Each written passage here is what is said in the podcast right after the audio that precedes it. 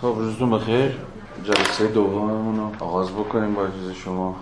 ما کار بیگانه شده رو استاجش زدیم هفته پیش تقریبا نیمی از مقاله رو خوندیم. چند فراز مهم هست که باید از کار بیگانه شده بخونیم و حتی مطلب رو در قبالش ادا بکنیم. خب ما در بحث مارکس از بیگانگی رجب دو وجه یا دو سویه کار بیگانه صحبت کردیم. وجه اولش که ناظر بر بیگانگی از محصول یا همان ابژه کار بود یعنی کارگر یا به معنای عام کلمش سوژه از ابژه خودش ابژه معنای محصول کار خودش جدا میشه بیگانه میشه. وچه دوم یا سویه دوم ناظر بر بیگانگی از فرایند تولید بود یعنی کارگر نه تنها با محصولی که تولید کرده نمی‌تونه نسبتی برقرار کنه نمی‌تونه خودش رو رکگنایز کنه در جهانی که محصول کنش ها و فعالیت های خودشه بلکه در خود فرایند کار به معنای عام کلمه هم دیگه خودش رو باز نمی‌شناسه. از فرایند کار محیط کار شرایط کار و هر چیز دیگه شبیه به این نیز بیگانه است. یه صحبت مقدماتی رجوع بچه سوم ماجرا هم کردیم نه یعنی بیگانگی از هستی نوعی. که شروع کردیم به بحث کردن از اینکه خب این هستی یا این وجود نوعی که مارکس ازش حرف می‌زنه یعنی چی؟ یعنی چی که انسان یا همون به دقیق کلمه کارگر از هستی نوعی خودش به واسطه مناسبات کار بیگانه شده در واقع جدا میشه و بیگانه میشه. خب ما باید چنان که هفته پیش هم آغاز کردیم تلاشمون رو دو تا وجه هستی نوعی رو با هم آشتی بدیم تو مارکس. یا در واقع باید ببینیم که خود مارکس چگونه سعی می‌کنه مفهوم نوع در فلسفه سنتی رو با فهم دینامیکی که خودش از هستی نوعی داره یا از ذات بشری داره رو چجوری با هم دیگه آشتی بده حالا یه بار دیگه با هم دیگه مرور کنیم این بحث رو.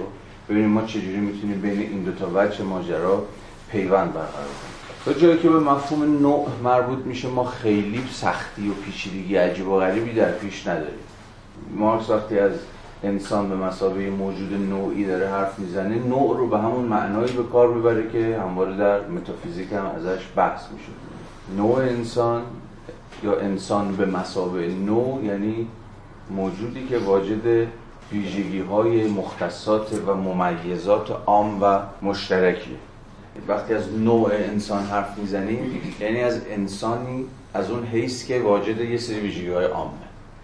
از انسان جزئی در اینجا سخن نمیگیم. روی سخنمون اساسا با انسان به معنای یونیورسال کلمه است. به معنای کلی کلمه است. بنابراین در اینجا هیچ وجه پارتیکولاری هیچ وجه خاصی هیچ وجه تاریخی هیچ وجه منحصر به فرد و تکینی برای انسان قائل نیستیم. از این انسان یا آن انسان حرف نمی‌زنیم. از انسان با اچ بزرگ داریم سخن میگیم. یعنی همون انسان کلی. انسان به وجه عام خودش به وجه کلی خودش. خب آیا مارکس صرفا وقتی از انسان به مسابه موجود نوعی حرف می‌زنه به چنین چیزی نظر داره؟ یعنی صرفا داره میگه که انسان واجد ویژگی های کلیه یه سری ویژگی های عام داره و همینجا بحثش ختم میشه. به نظر میاد که نه دیگه. یعنی همه تلاشی که ما باید بکنیم اینه که خود مارکس اون وجه نوعی انسان رو چجوری توضیح میده؟ یعنی اون چیزی که مارکس فکر می‌کنه در انسان نوعیه یعنی در انسان کلیه یعنی در انسان عامه یا بگذارید اینجوری بگیم معرف انسان اصلا چیست؟ یعنی مارکس وقتی درگیر این میشه که انسان رو تعریف بکنه یعنی چجوری تلاش می‌کنه تا انسان رو تعریف بکنه؟ به وجه عام خودش این چیزیست که الان ما باید خودمون رو درگیرش بکنیم. می‌تونیم این گونه هم بپرسیم. مارکس ذات انسان رو چی می‌دونه؟ اسنس انسان رو چی می‌دونه؟ انسان خب همین دیگه. حالا باید بتونیم دقیق ببینیم تاریخی دیدن انسان یعنی چی. اول سوال رو تدقیق بکنیم بعد حالا راجع به پاسخهای احتمالی هم می‌تونیم حرف بزنیم. یه لحظه رو این درنگ بکنیم. از کدوم انسان داریم حرف می‌زنیم؟ انسان در کدام وضعیت تاریخی انسان در کدام شرایط؟ آره این یکی از سوالهای همیشگی مارسه یعنی تلاشی که داره مارکس می‌کنه این که از این حرف بزنه که به یک معنا همواره باید از انسان در وضعیت های تاریخی مشخص سخن گفت. انسان درون مختصات سرمایه‌داری انسان درون جوامع فئودالی یا هر چیز دیگه شبیه هر کدوم از این فرماسیون ها هر کدوم از این موقعیت های تاریخی شرایط متفاوتی رو بر انسان بار می‌کنه. هر کدوم از اینها در حکم تعین های تاریخی منحصر به فرد. و کار نقد کار تحلیل همین سخن گفتن از این تعین های تاریخیه. اما اینجا ما به چیزی بیشتر از این نظر داریم. یعنی می‌خوایم ببینیم که انسان فارغ از اینکه در کدوم تعین تاریخی قرار گرفته فارغ از اینکه در اون کدوم صورت بندی اجتماعی ما داریم ازش حرف می‌زنیم ویژگی عامش چیه؟ یعنی چگونه می‌تونیم انسان به ماهوه رو تعریف بکنیم؟ انسان به معنای موجود نوعی رو تعریف بکنیم؟ این یعنی اینکه ما الان در اینجا فعلا کاری با این بحث نداریم که از انسان در کدوم وضعیت تاریخی داریم حرف می‌زنیم. فارغ از این در کدوم وضعیت تاریخی این انسان قرار گرفته وچه عامش چیست؟ یعنی انسان شناسی فلسفی مارکس چه شکلیه؟ انسان شناسی فلسفی مارکس کجاست؟ روی کدام بنیان ها سواره؟ این پرسش جدیه. می‌توان نشون داد که همه فلسفه های سیاسی همه فلسفه های اجتماعی اس اساسشون بیخ و بنیادشون روی انسان شناسی هاشون سواره. یعنی به اتکای فهمی که از انسان به دست میدنه که از نوع خاصی از جامعه حرف می‌زنن یا از نوع خاصی از نظام سیاسی دفاع می‌کنن یا هر چیز شبیه این. حالا اینو بارها تو کلاس مختلف با هم مرور کردیم دیگه. شما لیبرالیزم رو نمی‌تونید بفهمید اصلا نمی‌تونید متوجه بشید این لیبرال ها چی دارن میگن. مگر اینکه بدونید اصلا اینا فهمی از خود انسان دارن. یعنی انسان رو به مسابقه چه چیزی می‌فهمن که در نهایت مثلا معتقدن که خیلی خوب. حالا دولت مثلا باید حد اقلی باشه. یا جامعه میباید مبتنی باشه و نظم خودانگیخته خودش. اینا همه از دل فهمی که از انسان شناسیشون در میاد قابل تبیین. مارکسیزم هم همینطور. آنارشیزم هم همینطور. همه این فلسفه های سیاسی و اجتماعی مسبوق پس و مشروط به انسان شناسی اینو یک بار برای همیشه باید به خودمون حل بکنیم. شاید در واقع کلاسیک ترین بیان این داستان رو شما بتونید توی در واقع تو فلسفه سیاسی مدرن دست نزد هابز ببینید دیگه. این فلسفه سیاسی مدرن هابزی از دل انسان شناسی هابزی داره در میاد. چون هابز فکر می‌کنه انسان اساسا موجود خواهشگریه به دنبال خواهش ها و تمنیات خودش راه میفته و عموما هم هیچ چیز جلودار این انسان نیست برای اینکه اتفاق کنه خواهش های خودش رو. تو فلسفه سیاسی خودش نهایتا می‌رسه به ضرورت وجود یک دولت قدر قدرتی که افسار رو بزنه به انسان هایی که اگه در وضع طبیعی باشن یعنی وضع بدون دولت باشن وضعیتی که دولت درش حضور نداره از دل کدام منظومه انسان شناختی در میاد؟ بنابراین اصلا هم تصادفی نیست دیگه که کتاب لویاتان هابز در باب انسان آغاز میشه. شما کتاب آقای هابز که باز بکنید لویاتان رو اولین فصلش در باب انسان. کلی بحث انسان شناختی می‌کنه تا در فصول بعد برسه به فلسفه سیاسی. دولت رو از پس انسان شناسیش در نتیجه لیبرالیزم هم همینه. چون لیبرالیزم انسان رو اساسا موجودی اقتصادی می‌فهمه اقتصادی به مثابه موجودی که همواره دست اندر کاره یا در پی کم کردن هزینه ها و بیشینه کردن منافع خودش.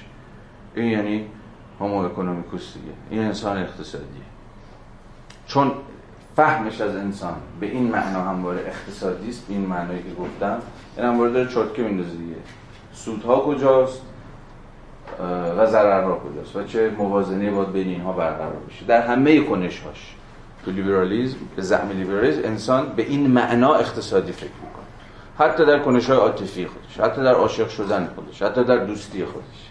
ایضا در سیاست ایضا در مناسبات اجتماعی. حالا این دو نکته رو داشته باشیم حالا دوباره برگردیم به مارکس. بنابراین این می‌خوایم سوال از انسان شناسی مارکسی بپرسیم. مارکس چگونه انسان رو میفهمه اما یه گیری داریم و اون گیر اینه که مارکس که همواره آدم تاریخی اندیشیه. اگر این تاریخی اندیشی وجود داشته باشه آیا ما اساسا می‌تونیم از انسان به ماهو سخن بگیم؟ چون انسان در هر لحظه تاریخی در هر مومنت تاریخی بر حسب اینکه شرایط چی باشه اختزاعات چی باشه یا هر چیزی شبیه این خب متفاوت خواهد ما از یه انسان کلی نمی‌تونیم سخن بگیم. انگار. ولی حالا می‌خوام بین این دو تا سویه آشتی برقرار کنیم دیگه. یعنی هم بتونیم نزد مارکس از ویژگی عام انسان بودن سخن بگیم هم گشوده باشیم به روی تفاوت ها و دگرگونی های انسان های مختلف در ادوار تاریخی مختلف بنا به اختزاعات شرایط و قواعد تاریخی مختلف. حالا یه ویژگی عام به نام توانایی شدن در انسان او رو در تمام بازه های تاریخی مختلف می‌تونه یعنی این آشتی برقرار کنه. یعنی می‌خونه دیگه هم دیگه. آه، اوکی. همین رو خواستم بگم. وقتی انسان در حال شدنه از از انسان به لحاظ تاریخی راحت می‌تونیم صحبت کنیم. به اینکه انسان مدام می‌خواد از قید خلاص بشه و آزادی رو طلب می‌کنه از هر قید و بندی می‌خواد خلاص بشه به هر حال هر مقاومتش رو در هر دوره تاریخی میشه به عنوان ذات ذات انسان. یعنی انسان هر وقت می‌خواد از یک فرمی خلاص شه می‌تونیم اینو مربوط کنیم به یک خصلت ذاتا انسانی. من فکر یه تفاوتی به اگر ماهیت طبقاتی و هستن طبقات رو ببینیم با این مفهوم انسان دوستانه می‌تونه تفاوتی رو به وجود بیاره.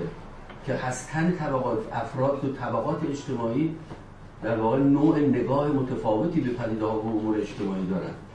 ولی اگر این رو هم در نظر داشته باشیم که امروز یا در واقع مقاله از لووی دیدم من یه تضادی بین پدیده ماهیت انسانی نوع بشر و مبارزه طبقاتی و طبقات اجتماعی رو در واقع به شکل نمی‌بینه به این دلیلی که طبقه کارگر هنگامی احساس آزادی می‌کنه که تمام انسان ها این انسان ها آزاد شده باشند. اونگاه هست که طبقه احساس آزادی می‌کنه. طبقه کارگر هنگامی که تمام طبقات ماهیت انسانی خودشون به دست آورده باشن مرسی. شاید انسان اون نیاز چیزی که مارکس میگه نیازمند و آزمنده. نیازش کار می‌کنه.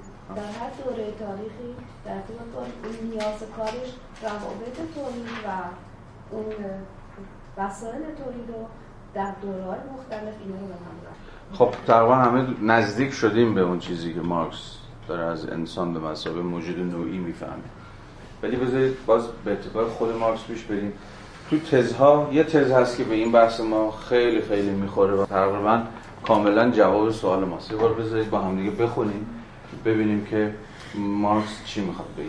خب اینجا هم مثل تقریبا همه جاهای دیگه مارکس بحثشو با تلاش برای مرزبندی با فورباخ پیش می‌بره. در حتی خود دست ها همچنان روح فورباخ حاضره. این خیلی نکته مهمیه. باید حواستون باشه که خود مفهوم انسان به مسابقه موجود نوعی اصلا اصطلاح فورباخه. حالا خواهیم گفت که فورباخ انسان به مسابقه موجود نوعی رو اصلا به چه معنا داره به کار می‌بره؟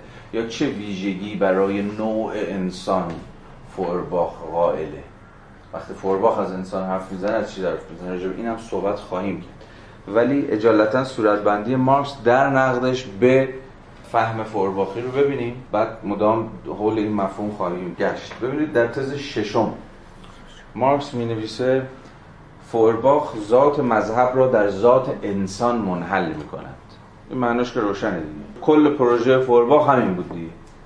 نشون بده که در واقع دین رو یا مذهب رو باید به انسان تحویل کرد reduction کرد تقلیلش داد. کل پروژه فورباخ در یک کلمه تقلیل تئولوژی به انسان شناسی بود دیگه. یعنی چگونه تئولوژی رو به آنتروپولوژی تقلیل بده؟ یعنی نشون بده اگر می‌خواد مذهب رو بفهمید باید انسان رو بفهمید. چرا؟ چون مذهب چیزی نیست جز فراورده کنشهای تئوریک یا همون نظرورزانه انسانی. حالا این پروژه‌ایه که فورباخ پیچ و تاب‌های بسیاری هم بهش میده ولی ما فعلا اینجا باهاش کاری نداریم. این جمله اول مارکس بس روشن. فورباخ می‌خواد بگه که ذات مذهب رو باید منحل کرد در ذات انسان. یعنی باید ذات انسان رو بشناسیم. بفهمیم ذات انسان چیست. اما ذات انسان این نقد مارکس اما ذات انسان امری انتظایی نیست. دوباره خود کلمه انتظایی انتظایی نیست یعنی امری نیست که به توان مستقل از وضعیت های انزمامی فهمید. یعنی خود ذات انسان رو آقای مارکس می‌خواد انزمامی بکنه تاریخی بکنه. اما هنوز پرسش شما سرجاش اگر تاریخی بکنیم اون موقع دیگه از امر کلی نمی‌تونیم حرف بزنیم. چون امر یونیورسال امریه که گویا قرار نیست امر تاریخی شدن بده. بیشتر که بریم حالا همین فهم خودمون باید اصلاح بکنیم پرسش سر اینه. چگونه می‌توان بین universality و historicity کلیت و تاریخ مندی پیوند برقرار کرد؟ یعنی شما هم امر کلی رو داشته باشید هم امر تاریخمند رو داشته باشید. این پرسش ماست.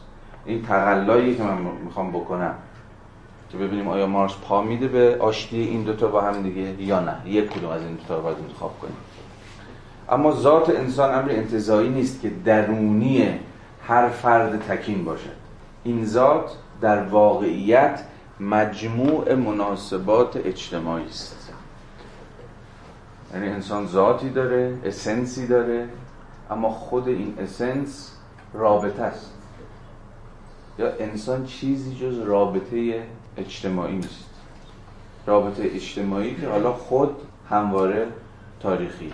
فورباخ که دست به نقادی این ذات واقعی نمی‌زند مجبور می شود. الف.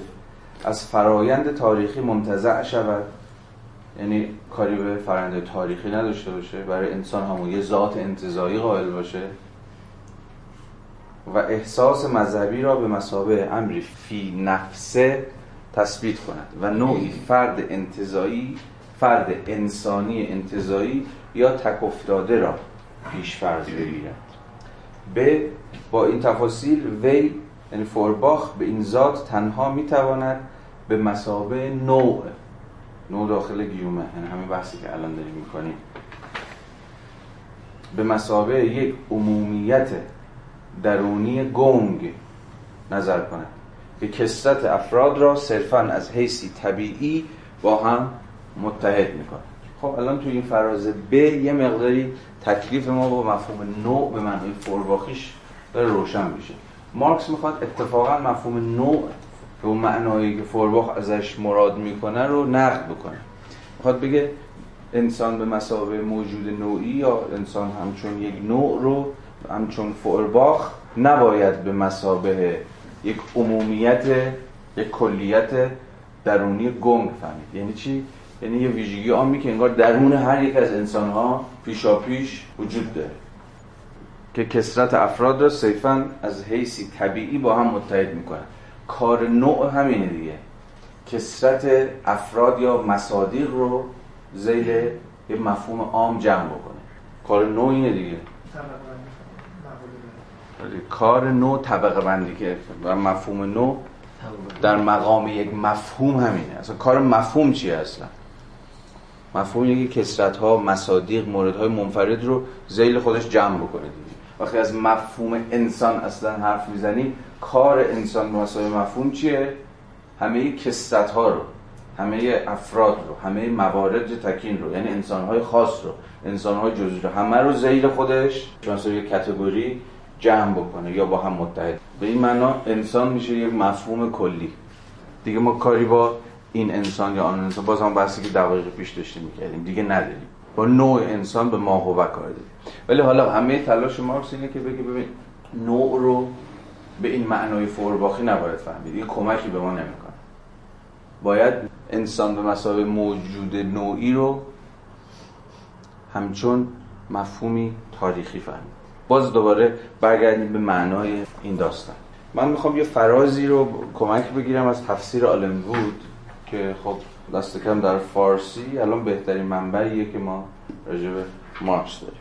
دست برغذا وود در یکی دو صفحه به همین مفهوم می‌پردازه. کامنتش رو ببینیم. کامنتش بسیار کمک می‌کنه به فهم این داستان. مارکس به پیروی از فورباخ موجود انسانی را وسن توصیف می کند اصطلاحی که می آن را موجود نوعی یا ذات نوعی ترجمه کرد خود این اصطلاح از هگل می آید و فورباخ و مارکس آن را برای اشاره به چند چیز متفاوت ولی مربوط به هم به کار می‌برند نخست به سبب ابهامی که همکنون ذکر کردیم وسن اصطلاحی است که طبعا می‌توان آن را هم در مورد موجود منفرد انسانی و هم در مورد سرشت یا ذات مشترکی به کار برد که در هر مرد و زن منفردی موجود است. از این گذشته. آنچه از نظر فورباخ و مارکس بسیار مهم است این است که این اصطلاح را می شود در مورد کل نژاد انسانی به کار برد و به انسانیت همچون هستی جمعی یگانه اشاره کرد یا آنکه به ویژگی یا کیفیت ذاتی اشاره کرد که مشخص کننده این هستی است و آن را به شخصه چیز متمایز یگانه ای می کند در واقع به نظر می رسد نیت اصلی هر دو فیلسوف در استفاده از این اصطلاح این است که به طور ضمنی بگویند که نوعی پیوند صمیمانه و نزدیک میان هر مرد یا زن و تمام افراد انسانی دیگر وجود دارد. و اینکه منشأ این پیوند این امر است که ویژگی که ذات هر فرد را می‌سازد به نوعی منوط به آن ویژگی است که لازمه ذات کل نوع است. کلی که موجود جمعی یگانه محسوب می شود برای فهم معنای گاتون وسن آنگونه که فورباخ و مارکس آن را به کار می‌برن باید فهمید که این پیوندها از نظر آنان چیست؟ مطمئنا واضح ترین منظور فورباخ و مارکس از اینکه انسان را موجود نوعی مینامند آن است که موجودات انسانی در جوامع زندگی می‌کنند. این آن چیزی که انسانها رو تبدیل به موجود نوعی می‌کنه یعنی موجودی که ویژگی عام و مشترکی دارن اولین ویژگیش به معنای همون عرستوی کلمه اینکه انسان حیوانی سیاسی. یعنی درون جامعه سیاسی به معنای مدنی به طبع به قول مترجمان مسلمان. انسان به حکم طبیعت خودش مدنی. یعنی در شهر زندگی می‌کنه یعنی همواره با دیگرانه. و شیوه زندگی هر فرد اساسا وابسته به تعامل یا معاشرت با دیگران است.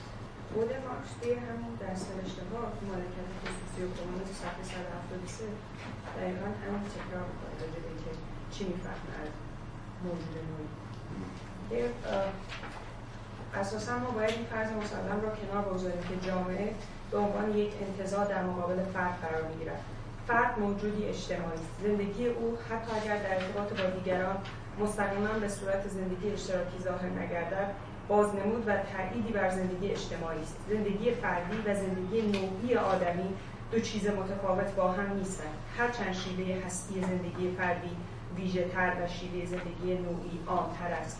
و یا زندگی انواع ویژه تر و زندگی فردی عامتر است که اینها غیر قابل اجتناب است. آدمی در آگاهی نوعی خیش زندگی واقعی اجتماعی خیش را تعیین می کند و در اندیشه صرفا هستی واقعی خیش را تکرار می کند همانطور که به طور معکوس وجود نوعی خیشتن را در آگاهی نوعیش به اثبات میرساند و برای خود در عمومیت خیش به عنوان موجودی اندیشمند هستی مییابد. مرسی. مشخصه می‌خواد چیکار بکنه مارکس دیگه. حالا این باز این فراز عالم بودم که بخونم باز روشنتر هم خواهد شد. حالا به اون فراز هم می‌تونیم برگردیم دوباره. ببینید پس در همین نخستین گام ادعای خود عالم بودم اینه که نوعی ترین ویژگی انسان کلی ترین ویژگی انسان جهان شمول ترین ویژگی انسان اینه که مدنی به اجتماعی یا به معنای عرستوی کلمه سیاسی. یعنی درون پلیسه. یعنی چی؟ یعنی همواره با دیگرانه. این معنای اینکه ذات انسان چیزی جز مجموع مناسبات یا همون روابط اجتماعی نیست. یعنی انسان اساسا رابطه است. انسان همواره ریلیشنه. باز اینجاست که می‌تونید کنایه مارکس به فورباخ رو در این فراز ببینید. میگه فورباخ چی رو فرض می‌گیره؟ فرد انسانی انتظایی یا تک افتاده یعنی انسان شناسی فورباخ هم در نهایت یه انسان شناسی بورژواییه. یعنی انسان رو به مسابقه موجود تکین تنها دور افتاده ایزولیتد انگار داره لحاظ می‌کنه. در نهایت البته. یعنی نمی‌تونه انسان رو به مسابقه رابطه ببینه. یعنی نمی‌تونه. به این دلیل ساده نمی‌تونه انسان رو مسابقه رابطه ببینه که انسان شناسی که انسان شناسی اجتماعی نیست. یادتونه جلسه پیش هم صحبت کردیم. مارکس همیشه به کنایه انسان شناسی بورژوایی رو انسانشناسی رابینسون کروزویی می‌فهمید این اصلا فرض این اقتصاد سیاسی کلاسیک وقتی داره از انسان اقتصادی حرف می‌زنه فرضش اینه که این انسان اقتصادی رابینسون کروزو است. رابینسون کروزو یعنی اون کسی فرض تک افتاده ای که در جزیره خودش صرفا داره اموراتش رو میگذرونه. در صورتی که همواره پای روابط این انسان با آدم های دیگه وسطه. مخصوصا در مورد فورباخ گاه کنایه عمدی به پیوند ریشه شناختی بین گاتونگ و عمل جفتگیری وجود دارد کلمات گاته و گاتینگ در عین حال واجه های شاعرانه برای شوهر و زن هستند. یعنی داره میگه که وقتی که فورباخ از گاتونگ وسن داره استفاده می‌کنه یه کنایه اتیمولوژیکی ریشه شناختی به این داستان چیز هم وجود داره. رابطه بین زن و مرد وجود داره. انگار فورباخ داره تلاش می‌کنه انسان رو از همون آغاز به مسابقه یک رابطه منوتویی بفهم چون فورباخ توی چیزش توی ذات مسیحیت اساس رابطه انسانی رو برخلاف حالا کنایه که مارکس اینجا بهش می‌زنه که تو همواره فهمید از انسان انسان انتظایی تک افتاده است.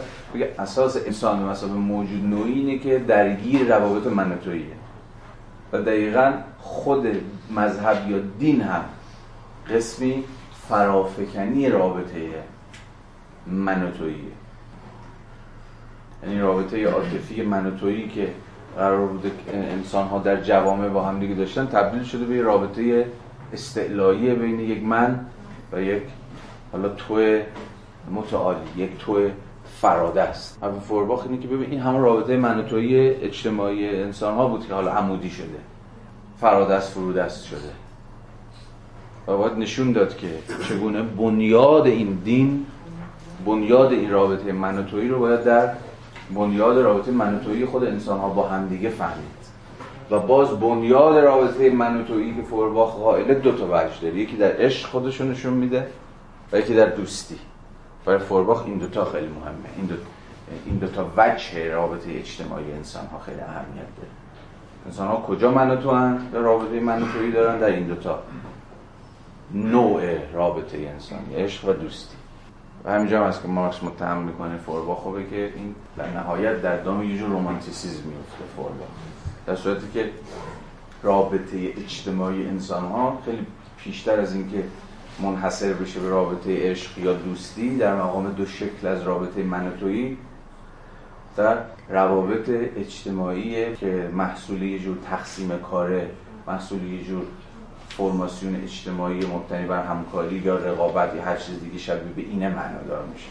که ما با هم رابطه داریم که ما با هم نسبت داریم به زم مارکس از زندگی اجتماعیمون که بنیادش بر فعالیت های تولیدیه استنتاج میشه. نه بنا به رابطه عاطفی که حالا ممکنه در کسبت عشق خودشون نشون بده یا در کسبت دوستی. این فورباخ مارکس میگه فورباخ رومانتیک می‌کنه داستان رو و برای همین اصلا نمی‌تونه به اهمیت کار دست پیدا انسان رو هم اگه اجتماعی بفهمه فقط تو این دو تا ساحت اجتماعی می‌فهمه در پیوند با دیگری می‌فهمه. حالا قضیه خیلی پیچیده‌تر و خیلی کلیتر و فراگیرتر از این حرفا. تو روابط تولیدی در همون کاری کار اجتماعی که با هم به هم دیگه گره می‌خوریم. چیزی بسیار فراتر از اون روابط عاطفی که فورباخ می‌فهمه. خود این کنایه از هگل گرفته شده است. ولی برای فورباخ هدف اصلی بیان این ایده گیش کننده است که عشق ورزی نمونه اعلای بیان وابستگی متقابل انسانی است. جایی که انسان ها به هم گره می‌خورند در فورباخ چیزی جز هم رابطه عاشقانه نیست. یعنی اوج رابطه منوتوی انسان ها خودش رو در عشق نشون یا در عشق که انسان موجودی است اجتماعی. یعنی در رابطه با دیگری. ولی از لحاظ مارکس و مخصوصا از لحاظ مارکس پس از 1145 یعنی پس از این دست ها اصطلاح گاتونگ وسن یا همون موجود نوعی یعنی دیگه گاتونگ وسن دیگه مارکس از 1145 دیگه کمتر به کار می‌بره چون می‌خواد هم از فورباخ جدا بشه هم از هگل. اصطلاح گماینشافت رو به کار می‌بره. خود مفهوم جامعه. دیگه دیگه خیلی خودش رو معطل دلالت های ذهنی انسان مثلا موجود نوعی نمی‌کنه. میگه اصلا موجود اجتماعی. تمام. چون نوعی بودن همان اجتماعی بودن برای ماست. ویژگی عام و کلی انسان که در همه دوره های تاریخی یونیورساله ولی هر بار تعین متفاوتی پیدا می‌کنه و این دیالکتی که بین امر کلی و امر تاریخی میشه امر جزئی میشه همینجاست. انسان به ماه و انسان یا human as such همواره social. هیچ وقت یعنی در هیچ دوره تاریخی شما نمی‌تونید انسان unsocial پیدا بکنید با همه دلالت هایی که داریم صحبت می‌کنیم social برای مارکس داره. اما دقیقا به همین دلیلی که مارکس می‌تونه دست تحلیل تاریخی هم بزنه. چون این social این اجتماعی بودن انسان هر بار خودش رو به اشکال مختلفی در های مختلفی نشون میده. یا تجلی های تاریخی متفاوت پیدا می‌کنه اجتماعی بودن. پس مارکس خود مفهوم گماینشافت رو جایگزین مفهوم گاتونگوسن می‌کنه. از نظر مارکس تاکید بر این است که آدمیان اساسا یا ذاتا یعنی به حکم ذات خودشون به نوع خود مرتبطن. یعنی با دیگران دیگر انسان. زیرا آدمی طبیعتا حیوان سیاسی است. باز سیاسی هم گفتم به معنای عرستوی کلمه بفهم یعنی در پلیسه یعنی در شهر یعنی در در پیوند با دیگرانه برای اداره امور عمومی. حیوانی است که با کسانی از نوع خود زندگی می‌کند و بقایش در زندگی کردن و کار کردن با آنان به صورت نوعی رابطه همکاری است. حتی اون جمله ارسطو هم اگر دقیق مد نظرمون باشه جمله دقیقا اینه دیگه. انسان به حکم طبیعت حیوانی است سیاسی. این به حکم طبیعت تو ارسطو خیلی معنای دقیقی داره. یعنی اگر انسان در شهر زندگی نکنه اساسا نمی‌تونه. چیزی بیشتر از زنده موندن. حالا ممکنه زنده بتونه بدونه. ولی طبیعت خودش رو نمی‌تونه شکوفا بکنه. سرشت خودش رو نمی‌تونه شکوفا بکنه. یعنی طبیعت یا سرش هم نیچر انسانی فقط در شهر که شکوفا میشه. در پیوند با دیگرانه که شکوفا میشه. و سرشت انسانی چیه؟ همون عقل همون لوگوسه لوگوس باید شکوفا بشه عقل انسانی باید شکوفا بشه این لوگوس چگونه شکوفا میشه؟ همواره در دل شهر در پیوند با دیگران چون لوگوس اساسا ماهیتی زبانی داره جنس لوگوس از زبان مثلا لوجیک هم منطق نوعی درست به کار بردن زبانه دیگه درسته؟ و عقل هم چیزی جز درست به کار بردن عقل درون گزاره های زبانی است و زبان اساسا هستاری است. اجتماعی این خیلی نکته مهمه.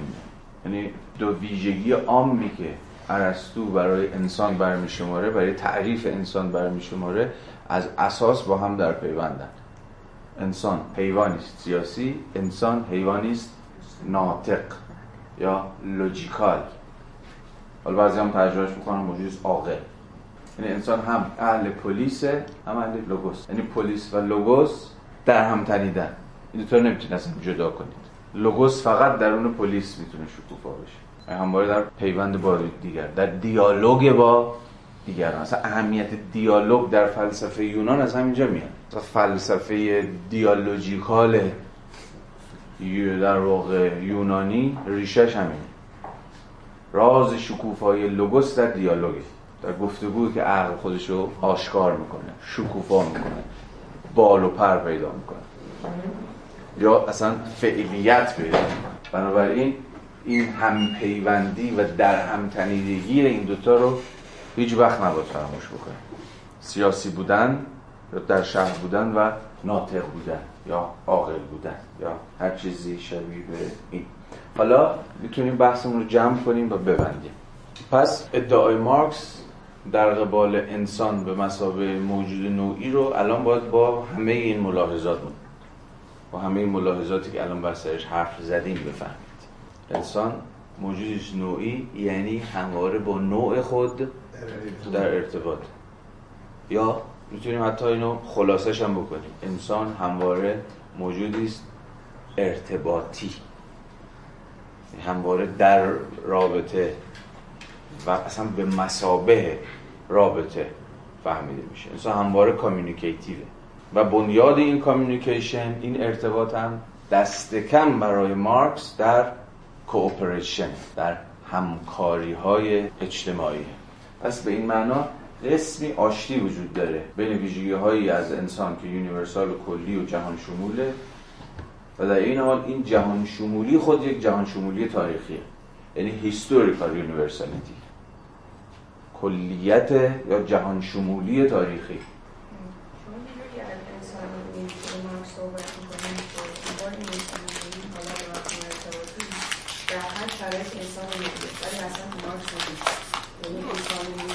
همیشه انسان هست. در واقع چیزی که ما الان هستیم به مسابقه یک انسان و چیزی که قرار هست بشیم. به این معنی شما تفسیر کار غیر هگلی داری میگی یعنی میگی که انسان رابطه یه رابطه اجتماعی. در حالی که تاریخی که انسان تاریخی مارکسی اصلا نمی‌تونه انسان تاریخی به مسابقه رابطه اجتماعی باشه به مسابقه ذات و اسنس چون نادیده گرفتن اون قایت است. و حداقل دست کم قایت و دست کم نادیده گیری همین دست نوشته هاست که حرکت از سمت یک انسان بیگانه است به سمت انسان نوعی.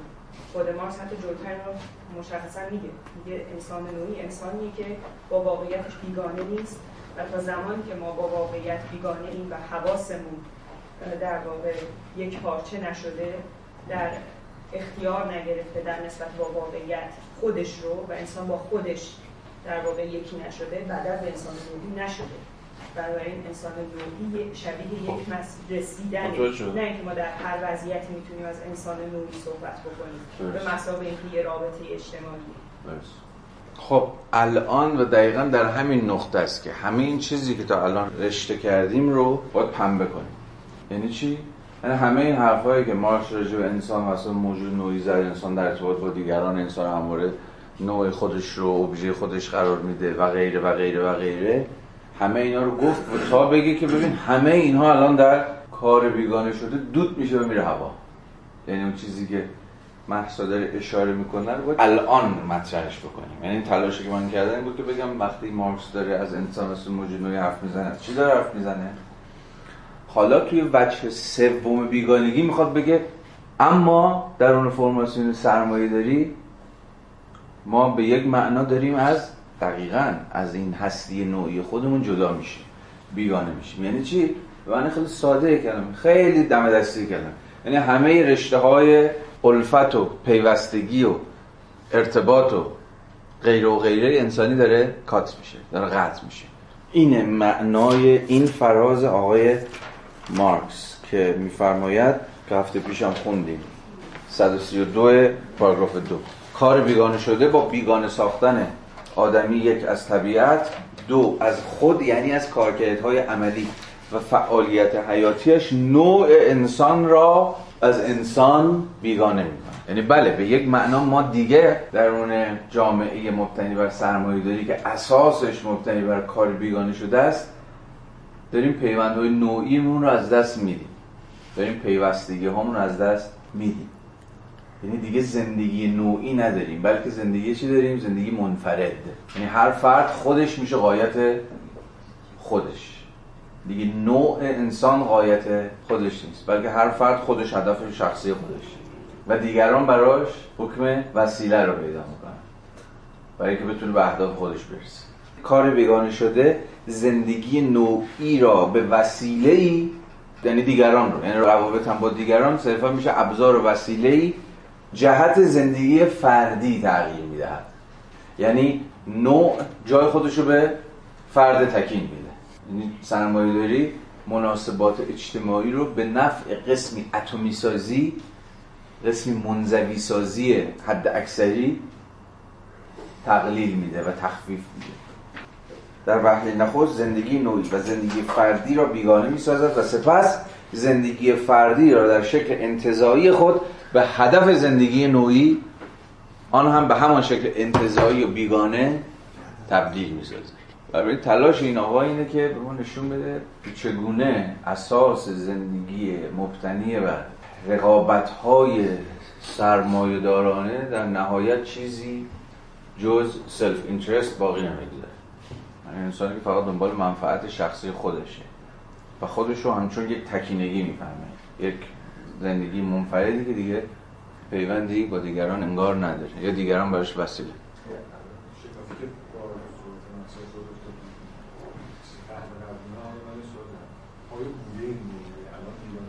بله. همه تلاش مارکس اینه که بگی ببین بذار دقیق‌تر بگیم بذار بگیم که این محصول سرمایه‌داریه. این بیگانگی از هستی نوعی محصول سرمایه‌داری یعنی با نوع خاصی از روابط اقتصادی با نوع خاصی از سازمان کاره که این بیگانگی حاصل شده. چنین اتفاقی افتاده. چنین قطع پیوندهایی چنین ابزاری شدنهایی. به این شکل اگزاجره خودش اتفاق افتاد و حالا بله در کمونیسم یا وضعیت پسا سرمایه دارانه قراره که انسان دوباره پیوندهای نوعی خودش رو بازسازی کنه احیا بکنه. از مجرای چی؟ فائق اومدن و خود کار بیگانه شده. و حالا چگونه باید بر کار بیگانه شده فائق اومد؟ این کل پروژه سیاسی مارکس دیگه یعنی جدایی نیروی تولید با ابزار تولید باید از بین بره. یعنی چی باید از بین بره؟ به یه معنی نظام دستمزد. چیزی که باید از بین بره نظام کار مزدی. تا مزدها وجود دارن یعنی اون شکاف هست. یه عده‌ای کار می‌کنن بدون اینکه صاحب ابزار تولید باشن و فقط به ازای کاری که می‌کنن یا به عبارت بهتر کمتر از کاری که می‌کنن باز به زبان دقیقتر مارکسی کمتر از ارزشی که تولید می‌کنن دستمزد. چیزی که باید زیرا باشه زد در نهایت پروژه مارکسین بود دیگه که زیرا به مزد بزن.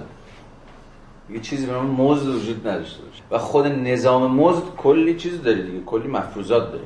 اساس مفروضش اینه که مالکیت خصوصی وجود داره. خود مالکیت خصوصی یعنی یه عده‌ای ابزار تولید دارن یه عده فقط نیروی مولد دارن و در نهایت یکی باید خودش رو به اون دیگری بفروشه یا به عبارت بهتر توان کارش رو به دیگری بفروشه و دیگری در مقام مالک یا کارفرما یا هر چیزی شبیه به این به ازای کار دستمزد پرداخت مارکس معتقد تا زمانی که منطق دستمزد وجود داره کار بیگانه شده هم وجود خواهد داشت. حالا در ادامه هم دوباره به این داستان می‌پردازه ولی چنان که بهتر از من می‌دونید ورژن سر و شکل یافته و پخته این داستان رو ما در کاپیتال خواهیم با قبل نظام مزدی داتون میسن برقرار بود یا من بود یا نه؟ به زعم مارکس بله برقرار بود ولی نه در مقام چیز گل و بلبل. یا به عبارت بهتر مقدمات فراهمتری برای گره خوردن انسان ها به هم وجود داشت.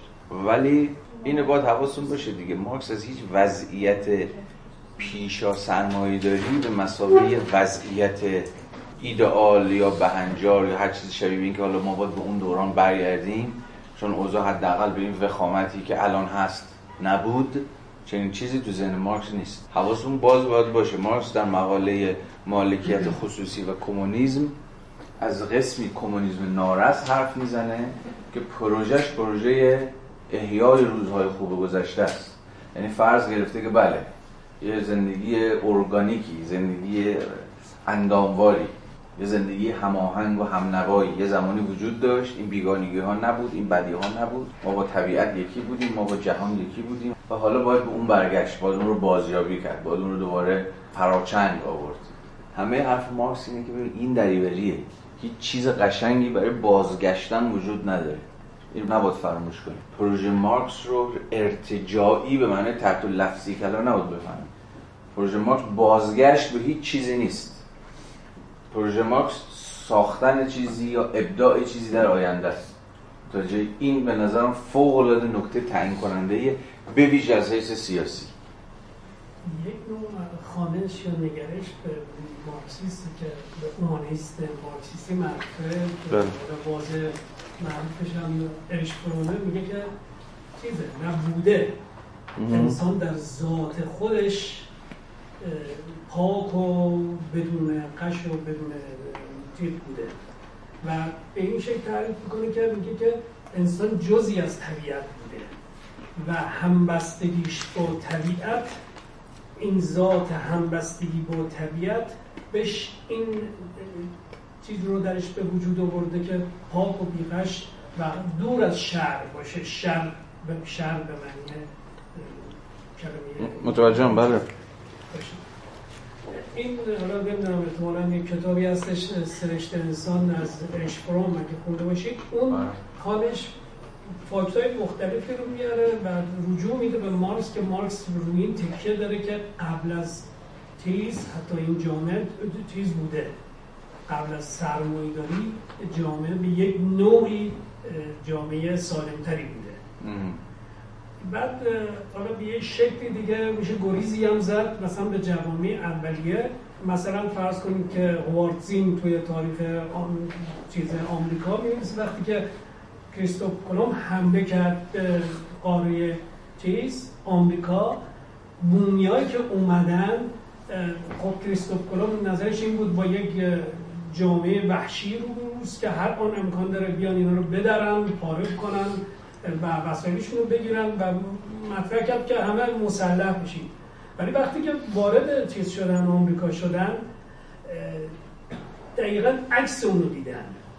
با یک دست روی باز با کلی گل و نمی‌دونم چیزای طبیعی هدایای طبیعی به استقبالی رفتن و جان حالا کشیشی که همراه کریستوف کنم بودی که بررسی می‌کنه از اون جامعه اولیه که توی رومیه تو آمریکا میگه که اصلا اینا یک جامعه خیلی شادی بودن هیچ گونه در ذات خودشون انسانهای سالم و پاک و هیچ گونه مثلا تمرزی مسائلی که دیگه باشه نداشت بله. من یه سوال دارم. شما توی صحبتتون نقل کردید که انسان مارکس میگه که سرشت انسان فقط در شهر است که شهر. یا مدنیته که شکوفا میشه. خب مدنیت ما توی جامعه بورژوازی به شکل عالی خودش می‌بینیم. ولی توی این جامعه بورژوازی در شهر که توی جامعه بورژوازی ما این چیز رو شکوفایی رو نمی‌بینیم. بله. متوجه راجع اون نکته اولی که گفتیم اینها یه رومانتیسیزم روسویی وجود داره.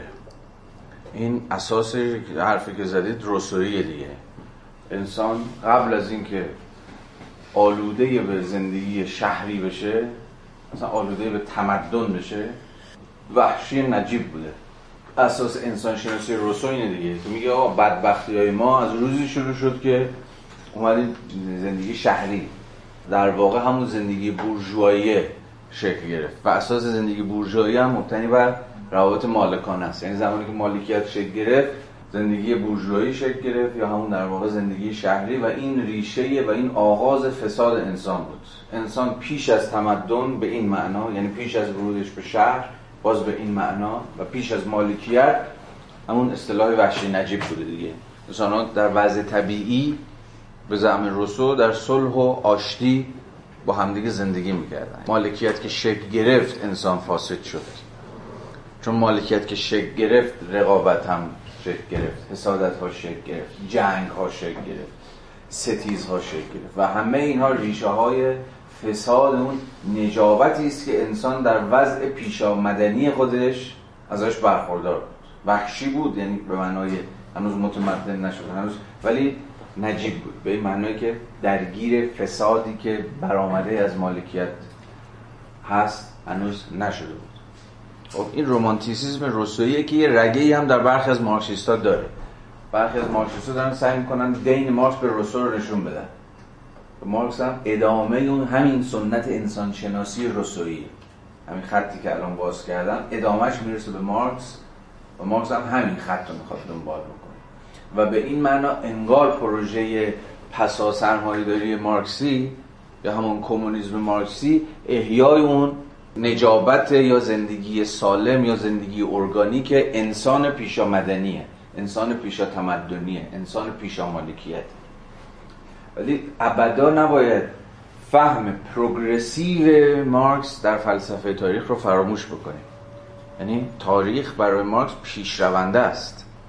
یعنی چی؟ یعنی اتفاقا همین مارکسه که فکر می‌کنه بورژوایی در قیاس با فئودالیسم نوع بشر رو نه یک گام که یک جهش در تاریخ پیش برد. باز به نظرم مانیفست از این حیث مدرنیستی ترین متن مارکس دیگه. یعنی اونجا مارکس در کسوت یک مدرنیستی که داره از پروگرشن دفاع می‌کنه از پیشروی در تاریخ دفاع می‌کنه. بورژوازی و تمدن بورژوایی ما از بسیاری از خرافات و اوهام و ساختارهای سلطه فئودالی نجات داد. با حواستون باشه که مارکس برای بورژوازی در لحظه تاریخی ظهور خودش کارکردها و رسالت انقلابی قائله. یعنی بورژوازی یه زمانی بحثم کردیم فکر کنم تو هفته پیش بود یا کی بود. بورژوازی دست کم زمانی یه طبقه انقلابی بود و به اتکای انقلاب در روبنهای سیاسی در دولت در حقوق در دین ما رو گامی به پیش آورد. مقدس رو نامقدس کرد. هر آنچه که در واقع سفت و سخت و استوار بود و دود کرد و به هوا فرستاد و غیره و غیره و غیره. یعنی ابدا نباید فراموش کنیم که اگر هم مارکس از این حرف می‌زنه که کار بیگانه شده محصول جامعه سرمایه داریه و در فرماسیون های پیش از سرمایه داری ما با بیگانگی به این شکل ریشه خودش سر و کار نداشتیم. به این معناست که داره مثلا نوشابه باز می‌کنه برای اون وضعیت. یا مثلا یه جور نوستالژی برای روزهای خوب گذشته پیش از سرمایه داری مثلا در سر مارکس داره میچرخه. پروژه مارکس رو همواره باید پروژه رو به آینده فهمید. این رو به آیندگی فوق العاده مهمه. چون به هر حال اگر قرار گذری از سرمایه داری باشه باید از درون تضادهای خود جامعه سرمایه داری اتفاق بیفته. بازم به خاطر بیارید نقد مارکس رو به اون جماعتی که خودش اسمشون رو میذاش کمونیست های اوتوپیان کمونیست هایی که اهل اوتوپیا پردازی هن. مشکلش چی بود؟ مثلا مشکلش با رابرت آون چی بود؟ رابرت آون یا شارل فوریه چی بود؟ اینا کمونیست های بقول مارکس آرمان پردازن یا تخیلی هن یا اوتوپیکن یا هر چیزی شبیه به این. ادعای مارکس این بود که در واقع اینها جامعه آرمانی خودشون رو صرفا می‌خوان بیرون نظم جامعه سرمایه داری تأسیس کنن. نه از درون تضادهای رادیکالیزه شده جامعه سرمایه داری. پروژه اوتوپیای رابرت چی بود؟ اینکه یه مزرعی رو بره بخره دورش هم دیوار بکشه اونجا جامعه آرمانی خودش رو بنا سه بار این کار کرد دیگه. هیچ کس به اندازه رابرت آون در قرن 19 هم تلاش نکرد اوتوپیای خودش رو بسازه. سه بار این کار به هر سه بار هم شکست خورد. دیگه معروف به سوسیالیسم به اصطلاح پدرسالارانه رابرت آون کاملا هم یه کمونیسم.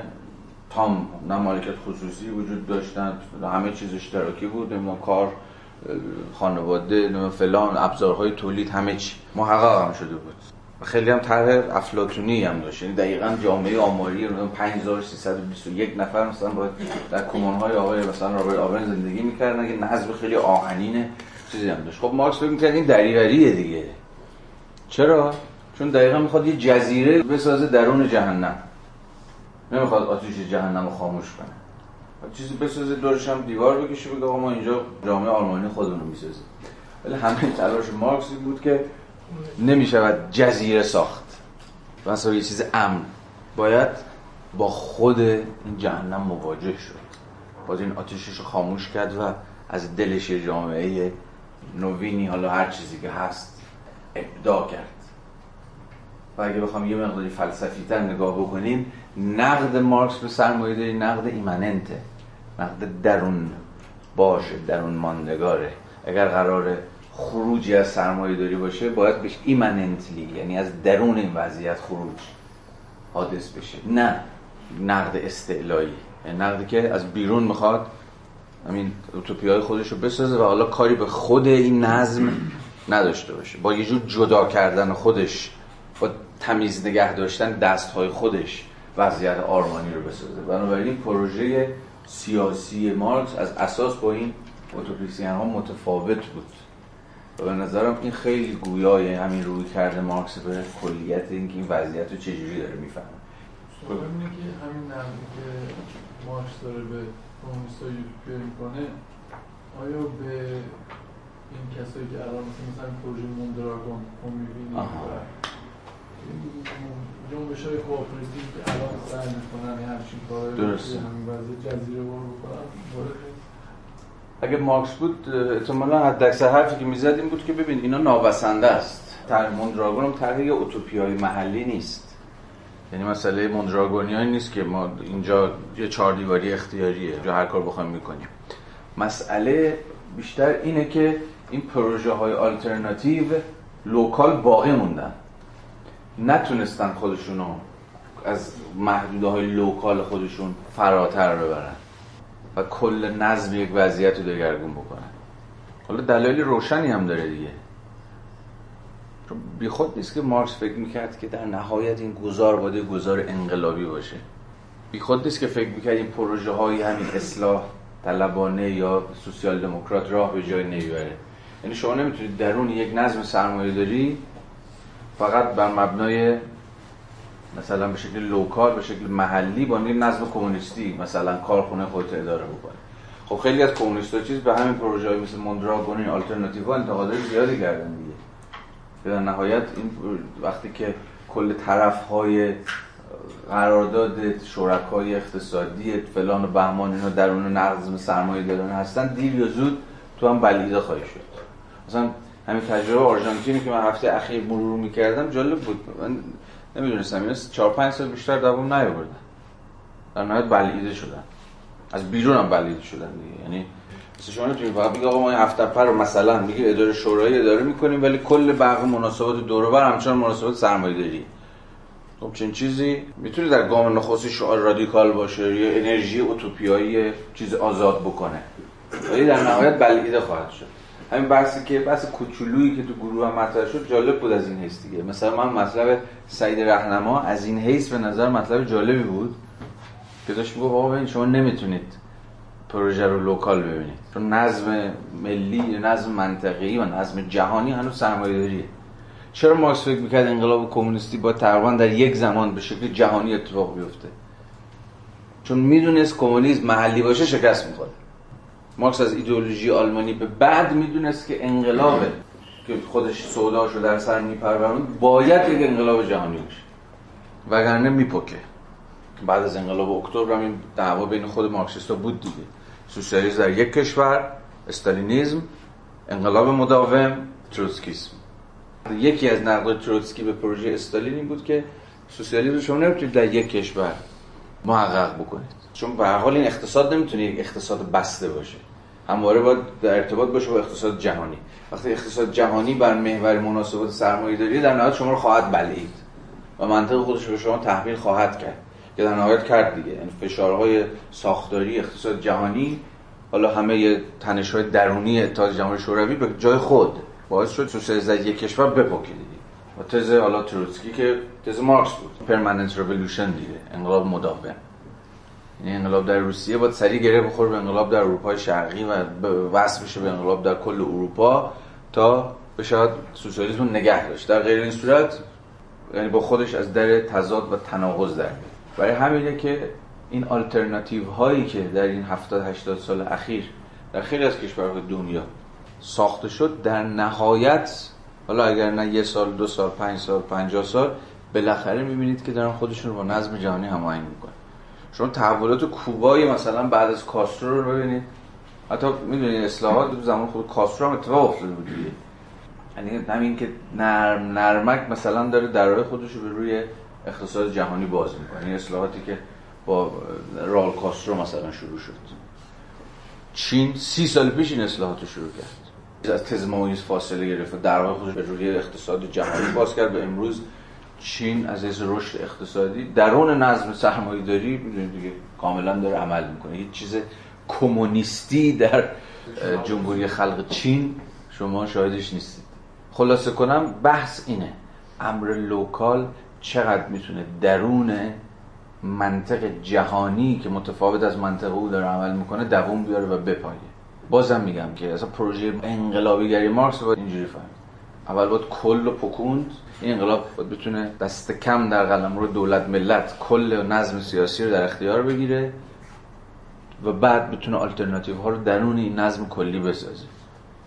حالا تو این اشل باز داستان سرجشه یه دولت ملت هم حالا فرض کنید شما کمونیستی کردید باز در پیوند با یه کل بزرگتر از خودش یعنی نظم منطقه‌ای.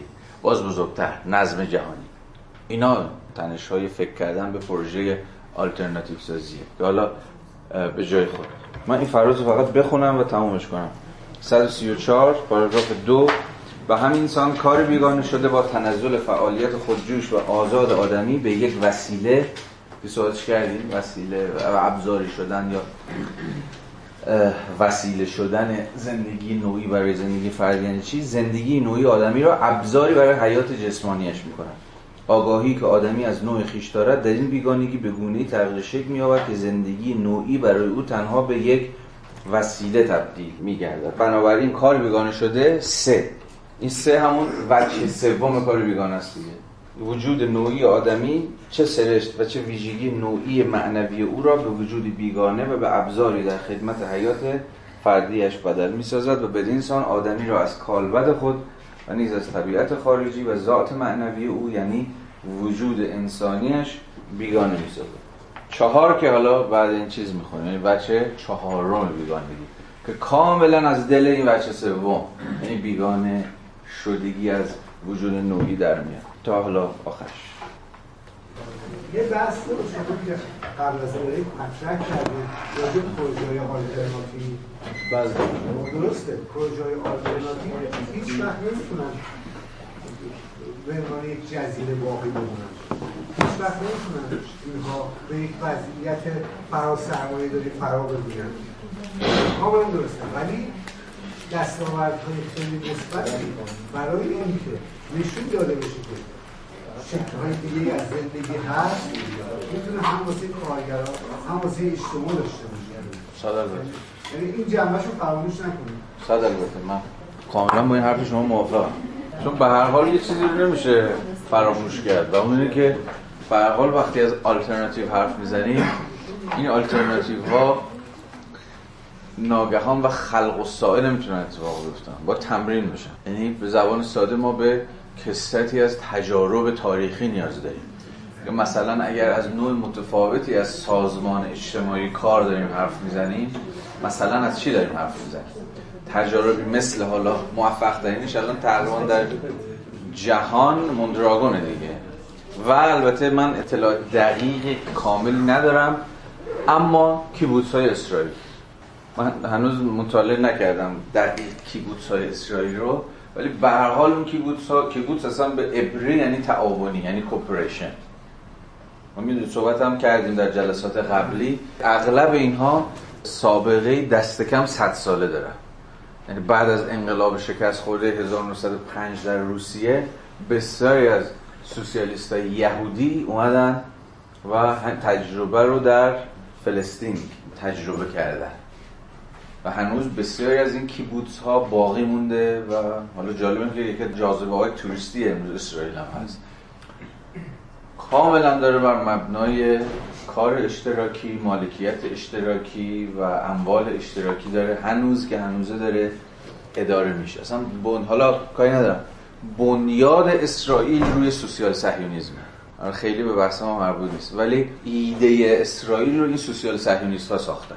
و برای همین هم هست که دست کم تا نیمه دهه 1380 سی چل سال بعد از تأسیس اسرائیل به شکل یک کله چپ ها در اسرائیل دست بالا در این حزب کاریه مثلا بنگوریون در مقام یه جورای مؤسس اسرائیل امروز خب رهبر حزب کارگره و اینها خواستگاه های سوسیالیستی در اسرائیل ولی سوسیالیسم یهودی و بسیار تجربه عجیب غریبی و کمتر مطالعه شده ایه.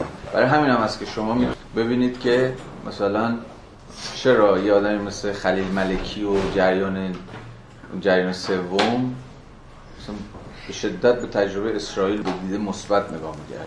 یا حتی آل احمد که رفت اسرائیل برای بار اول خیلی چششو گرفت.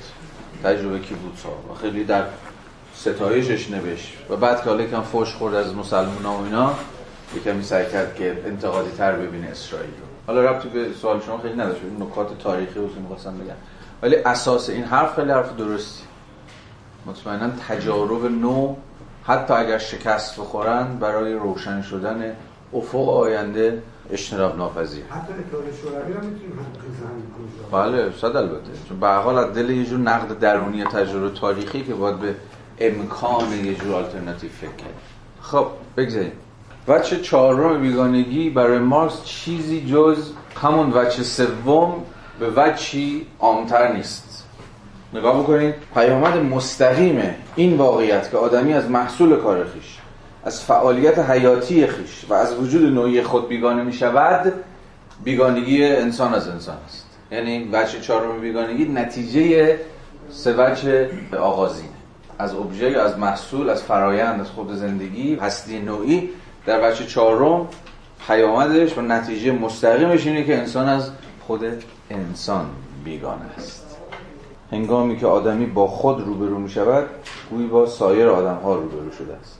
آنچه در ارتباط با رابطه آدمی با کار و محصول کارش و نیز با خود مستاق دارد به رابطه آدمی با سایر آدم ها به کار و محصول کار سایر آدم ها تسری میابد در حقیقت این قضیه که سرشت نوعی آدمی از او بیگانه شده است به این مفهوم است که انسان ها از هم و هر کدام آنها از سرشت ذاتی انسانی خود بیگانه شدند یعنی همه این حرف اینه که شما در نهایت با جامعه از خود بیگانی سرکار خواهید داشت که مناسبات انسان ها با همدیگه به کسفت مناسباتی از خود بیگانه در اومده تا جایی که پای کار بیگانه شده.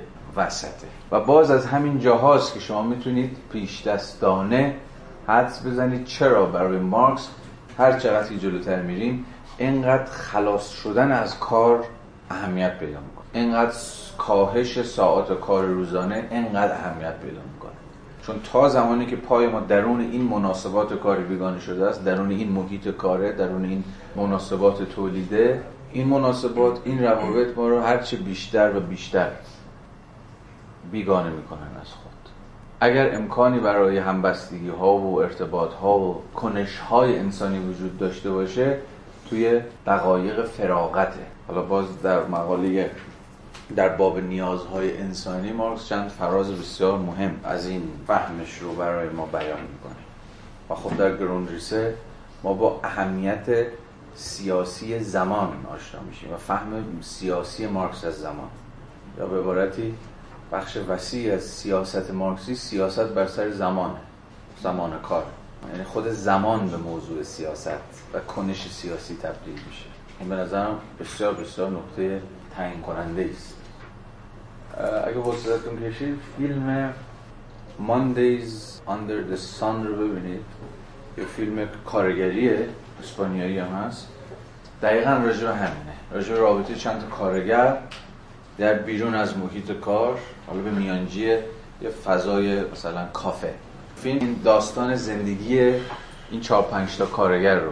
کل این داستان ها رو شما از مجره روایت های زندگی های چند تا کارگر می‌تونید دنبال بکنید. حالا اجالتا اینو ببینید خیلی با این داستان فراغت زمان و مسئله همبستگی ها بیگانه شدن خود کارگران از همدیگه در محیط کار و چیزهای از این دست کل موضوع فیلم راجع بدیم به نظر باید جالب باشه براتون. خب در ادامه مارکس از این حرف می‌زنه که ادامه رو بذارید بخونم بیگانگی آدمی و در حقیقت هر رابطه‌ای که آدمی با خود برقرار می‌کند در وهله نخست در رابطه‌ای که با سایر انسانها برقرار می‌سازد تحقق مییابد و نمودار میگردد. یعنی خود بیگانگی به مسابقه رابطه.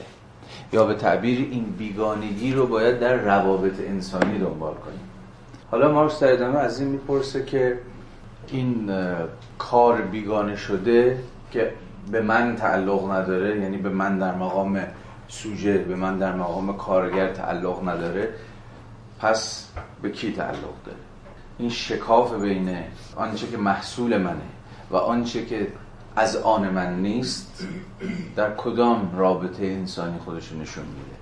روشنه که و گفتن نداره که در رابطه صاحب ابزار تولید و صاحب نیروی کار.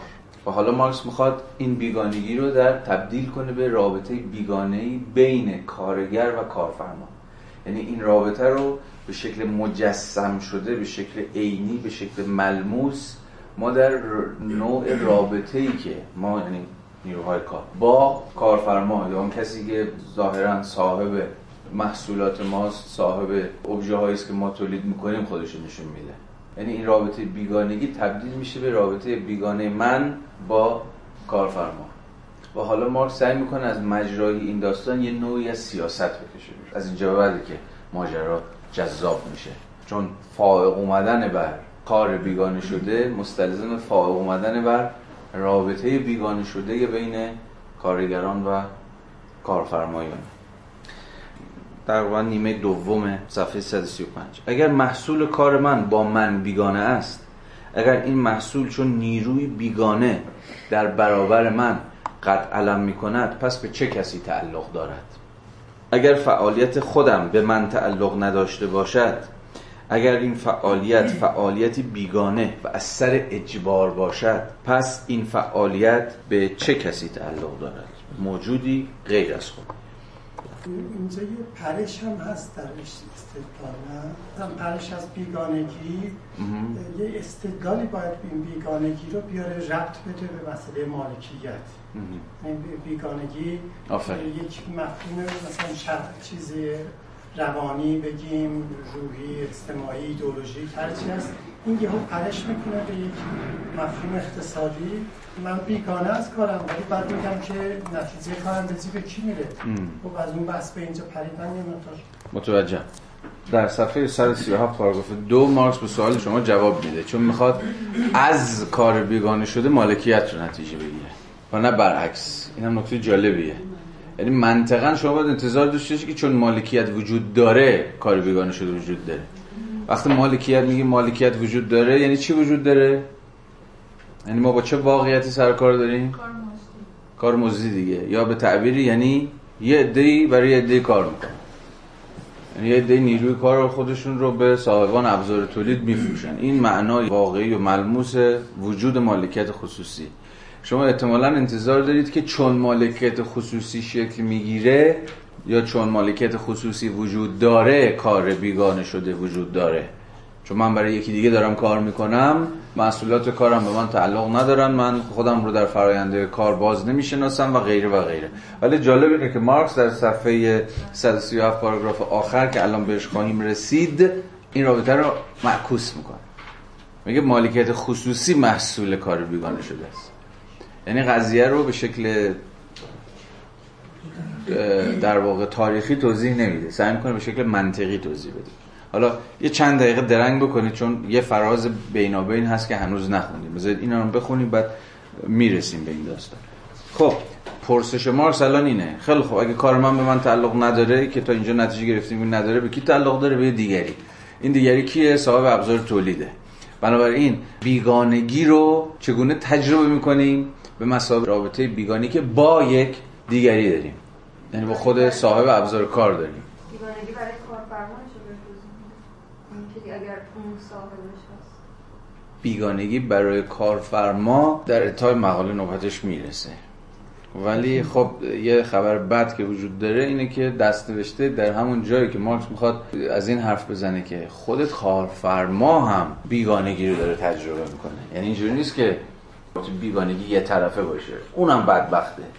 به معنای ساده کلمه‌اش. یعنی کسی که صاحب ابزار تولیده اونم نوع خاصی از بیگانگی رو داره تجربه می‌کنه. اما مارکس به ما توضیح نمیده چگونه. ما می‌تونیم اینو بازسازی کنیم البته. اسیر منطق سرمایه میشه. به میانجی هگل. و به میانجی فصل ارباب و برده هگل که معرف حضورتون هست. چون فقط داخل پرانتز بگم این بحث هی پیش دستانه مطرح میشه. من میگم بعد دور برمیگردیم سر سطح بعد می‌رسیم دوباره ولی باید پیش دستانه بدانید البته می‌دونید که در ارباب و برده هگلی اون کسی که بیگانه است از جهان اربابه نه برده که همون کارگر مارکس باشه چرا؟ یکی دو جمله بگیم و بگذاریم بعدا بهش برگردیم. چون این کار می‌کنه. جهان محصول دست کارگر. آره. چون آگاهی از منجای ارباب داره میشه. بیگانه است برای اینکه به واسطه بنده است که شناخت خودش نه. بله. ولی جایی که مسئله بیگانگی مطرح میشه در فصل ارباب برده چیه؟ اینکه ارباب رفته رفته به موجود انتظایی تبدیل میشه. موجود انتظایی یعنی چی؟ یعنی همه پیوندهاشو با جهان واقعی و انضمامی از دست میده. چرا؟ چون می‌خوره می‌خواد اینجاست که اهمیت کار نزد خود هگل رو هم می‌تونید ببینید.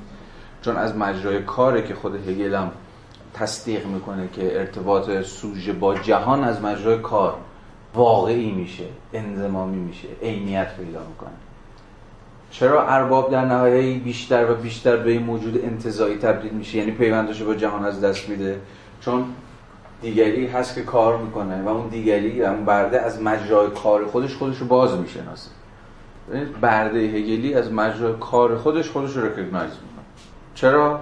چون دستاوردهای کار خودش رو اثر کار خودش رو بر جهان می‌تونه تشخیص بده. می‌تونه ببینه خود داره بر جهان اثر می‌ذاره. می‌بینه که می‌تونه جهان طبیعی رو تغییر بده دگرگون بکنه محصولاتی بیا چیزی بیافرینه چیزی خلق بکنه.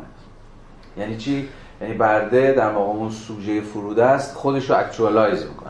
به خودش فعلیت میبخشه از مجرای کار. بنابراین خودش به اتکای خودشه که به بازشناسی می‌رسه.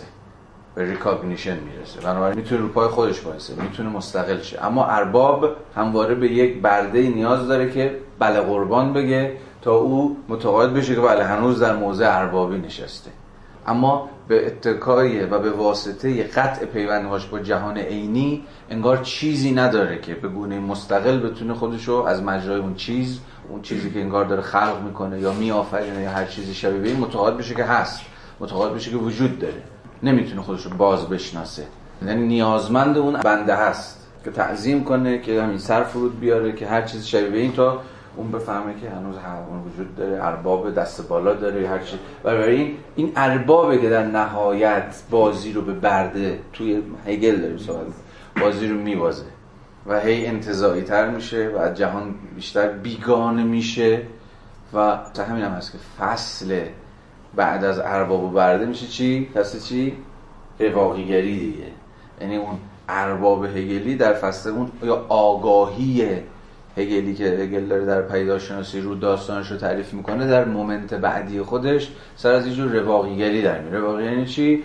تو فلسفه یونان فلسفه بودن که از یه جور فلسفه انزواجویانه ای که صرفا محصول قطع پیوندها با جهان خارج بود دفاع می‌کردن یا اصلا خود فلسفه رواقیگری میگن محصول اون دوره افول تمدن یونانی دیگه که یه جور درون نگری درون باشی تسکیه نفس و اینجور چیزا اهمیت پیدا می‌کرد. به این دلیل ساده که دنیای بیرون داره منحط میشه دنیای بیرون شما دیگه ارتباطات داره باش قطع میشه. اتفاقی میفته چیه؟ یه جور رجوع به درون خودت. یه جور درون نگری مثلا فیلسوفان است. و این محصول وضعیت ارباب در مرحله ارباب و برده است. که دیگه پیونداش با جهان از دست داده و این هی بیشتر بیشتر در خودش فرو میره. در خودش به مسابقه سوژه انتظایی پیوند گسسته با جهان تبدیل میشه. حالا اجالتا این هگل رو نگه دارید. همینجا همینقدر فعلا بس نمی‌خوام ظریفتر از این بریم توش. دوباره برگردیم به مارکس. مارکس داره حالا این بازی رو داره دو طرفه می‌کنه. کارگر بازنده بازیه. چون هگل این داستان رو به شکل انزمامی مطالعهش می‌کنه و که از نقدای مارکس به هگل هم همینه. فقط فلسفی می‌بینه داستان رو در نهایت میگه آقا برده خودش رو از مجرای کاری که می‌کنه باز میشنه ولی مارکس میگه ببین این برده که حالا میگه اسمش نمی‌ذاره برده دیگه. کارگر اتفاقا خود فعلیت بخشی خودش رو به مسابه از دست دادن واقعیت تجربه می‌کنه. یادتونه فراز هفته قبل رو؟ این این فراز رو فقط شما در نسبت به هگل می‌تونید بفهمید. واقعیت یافتگی کار. در قلمرو اقتصاد سیاسی. اینه با تاکید مارکس میاره که میگه من دارم تو اقتصاد سیاسی بحث می‌کنم. نه توی مثلا پیداشناسی روح هگلی. واقعیت یافتن کار اینکه کار ریالایزد میشه. کار ریل میشه یعنی مادی میشه. یعنی خودش رو در یک محصول تجسم میبخشه. در اقتصاد سیاسی برای کارگران به صورت از دست دادن واقعیت تجربه میشه بس کردیم هفته پیش دیگه. یعنی شما وقتی به خودت عینیت میبخشی یه چیزی یه کالایی یه محصولی رو میآفرینی. ولی همزمان این آفریدن رو این خلق رو به مسابقه از دست دادن واقعیت تجربه می‌کنی. یعنی به مسابقه جور لوز به مسابقه جور خسران به مسابقه جور فقدان تجربهش می‌کنی. چرا؟ چون هر آن چیزی که ساختی و قرار بوده که از مجرای اون خودتو باز بشناسی به تو تعلق نداره. از تو به تعبیر مارکسی چی روبوده میشه. و همینجا هم هست که کارگر اساسا تجربهش از جهان تجربه فقدان هاست. آنچه که از دست داده. هم کلمه لوز فرضش اینه که شما چیزی داشتی ولی الان از دستش دادی. چه چیزی داشتی از دست دادی؟ خود اکچوالیتیاتو خود فعلیت یابی های وجود انسانی خودت رو. برای این مشخص فاصله که مارکس با هگل اینجا داره. فکر بکنه که اون برده هگلی همون کارگر مارکسی زندگی اجتماعی خودش رو پس به مثابه ناتوانیش در recognition خودش تجربه می‌کنه. یعنی خودش رو نمی‌تونه recognize کنه باز بشناسه. به رسمیت انگار نمی‌تونه خودش رو بشناسه. چون چیزی نداره. یا آن چیزی که داشته از دست داده. باز به زبان مارکسی واقعیت بخشیدن به خودش رو به مثابه از دست دادن واقعیت. تجربه کرده و به این معنا توی بازنده است. ولی کارفرما هم البته بازنده است. حالا مارکس یه قدم دیگه هم برمیداره. بنابراین این رابطه ارباب و برده هگلی در مارکس به یه رابطه متقابل تبدیل میشه. چون دو تا بازنده داری هر دو بازنده از حیثی که هر دو از سرشت انسانی خودشون به اتکای این رابطه فرادست فرودست توهی شدن. حالا باید بر این رابطه یعنی بر این شکاف یعنی بر این فرادستی فرودستی فائق اومد. بریم جلو. پس الان از این می‌خواد سخن بگه که صفحه 336 دو وجود بیگانه که کار و محصول کار به آن تعلق دارد و کار در خدمت اوست و منفعت حاصل از محصول کار در اختیار اوست تنها می‌تواند خود آدمی باشه یعنی کارفرما یا صاحب یا غیر کارگر هر اسمی که شما روش بزنید صفحه 135 پاراگراف دو رو می‌خونم. تو این ورژن جدید. اگر فعالیت کارگر مایه عذاب و شکنجه اوست پس باید برای دیگری منبع لذت و شادمانی زندگیش باشد. نه خدا نه طبیعت بلکه فقط خود انسان است که می‌تواند این نیروی بیگانه بر انسان باشد. باید فرض قبلی را که مطرح کردیم به خاطر بسپاریم این مهمه. رابطه انسان با خود تنها از طریق رابطه که با دیگران برقرار می کند عینیت و فعلیت می یابد بنابراین اگر محصول کار آدمی یعنی کار عینیت یافته او یعنی چی؟ همون کالا. حکم شیعی بیگانه دشمن و قدرتمند را میابد که مستقل از اوست. آنگاه وضع او نسبت به آن چنان است که گویی کسی دیگر صاحب این کار است. کسی که نسبت به او بیگانه دشمن قدرتمند و مستقل است. بنابراین این اون رابطه بیگانه بین کارگر و غیر کارگر می‌بینید که داره تبدیل میشه به در واقع یه رابطه کاملا سیاسی دیگه. بیگانه دشمن قدرتمند مستقل. چون اساس یه رابطه سیاسی اگر یه کمی اشبیتی نگاه بکنیم رابطه مبتنی بر دوست و دشمن دیگه. شما هر کجا که دوست و دشمن داشته باشید اونجا با یه جور رابطه سیاسی سر کار دارید مارکس می‌خواد این بیگانگی رو تا رابطه بیگانه بین من و غیر کارگر یا اون کارفرما تسری بده و بگی حالا ما باید رابطه بیگانه انسانی بین آنهایی که کار می‌کنن و آنهایی که صاحب محصولات کارن سرکار داریم. و این رابطه در اساس خودش یک رابطه خصمان است. چون در اینجا چیزی چون دزدی وجود داره. اگر می‌خواید از مفهوم شیکترش استفاده کنیم در اینجا منطق دستمزد وجود داره و منطق دستمزد دزدی قانونیه به زعم مارکس. این که نیست اون رابطه گسترش رابطه اتوارگی کالا باشه. همینه و جزین نیست. دستمزد چرا دستمزد وجود داره؟ دستمزد از کجا میاد؟ دستمزد از یه شکاف نشأت شکاف تفاوت بین من در مقام کسی که فقط توان کار کردن دارم هیچ چیزی که نفهم می‌تونم کار کنم. ما یه جماعتی و توی که فقط ابزار تولید داری ولی کار نمی‌کنی یه دوگانه وجود داره یه دوگانگی. و بنابراین منی که توان کار خودم رو به تو در مقام صاحب ابزار تولید میفروشم. در ازای این فروش دستمزد می‌گیرم. به نظر میاد اینجوری مبادله شکل گرفته.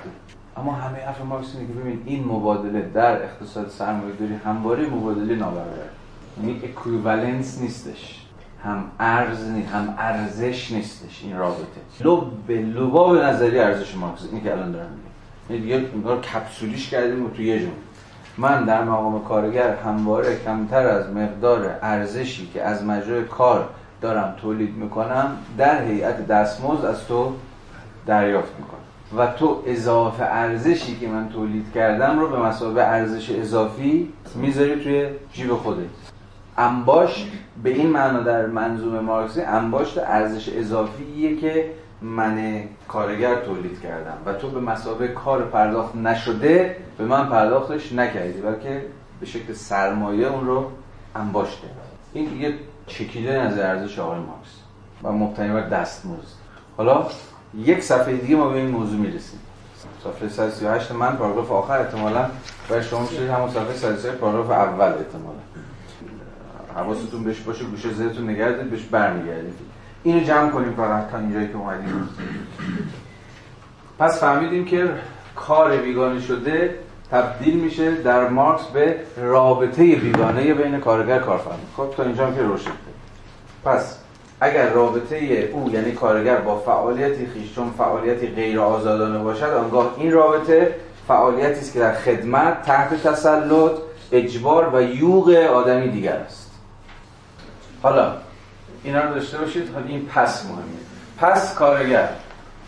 از طریق کار بیگانه شده رابطه کسی را با این کار تولید می کند که نسبت به آن بیگانه است. یه بار دیگه این جمله مهمه. یه دل ببین پس کارگر از طریق کار بیگانه شده رابطه کسی را با این کار تولید می کند که نسبت به آن بیگانه است و در خارج از آن جای دارد. اینجا مقدمات بیگانگی خود کارفرما رو داره توضیح میده. پس کارگر از طریق کار بیگانه شده رابطه کسی را با این کار تولید می‌کند که نسبت به آن بیگانه است. یعنی خود کارفرما با کل این داستان بیگانه است. چون کاملا خارج از آن قرار دارد.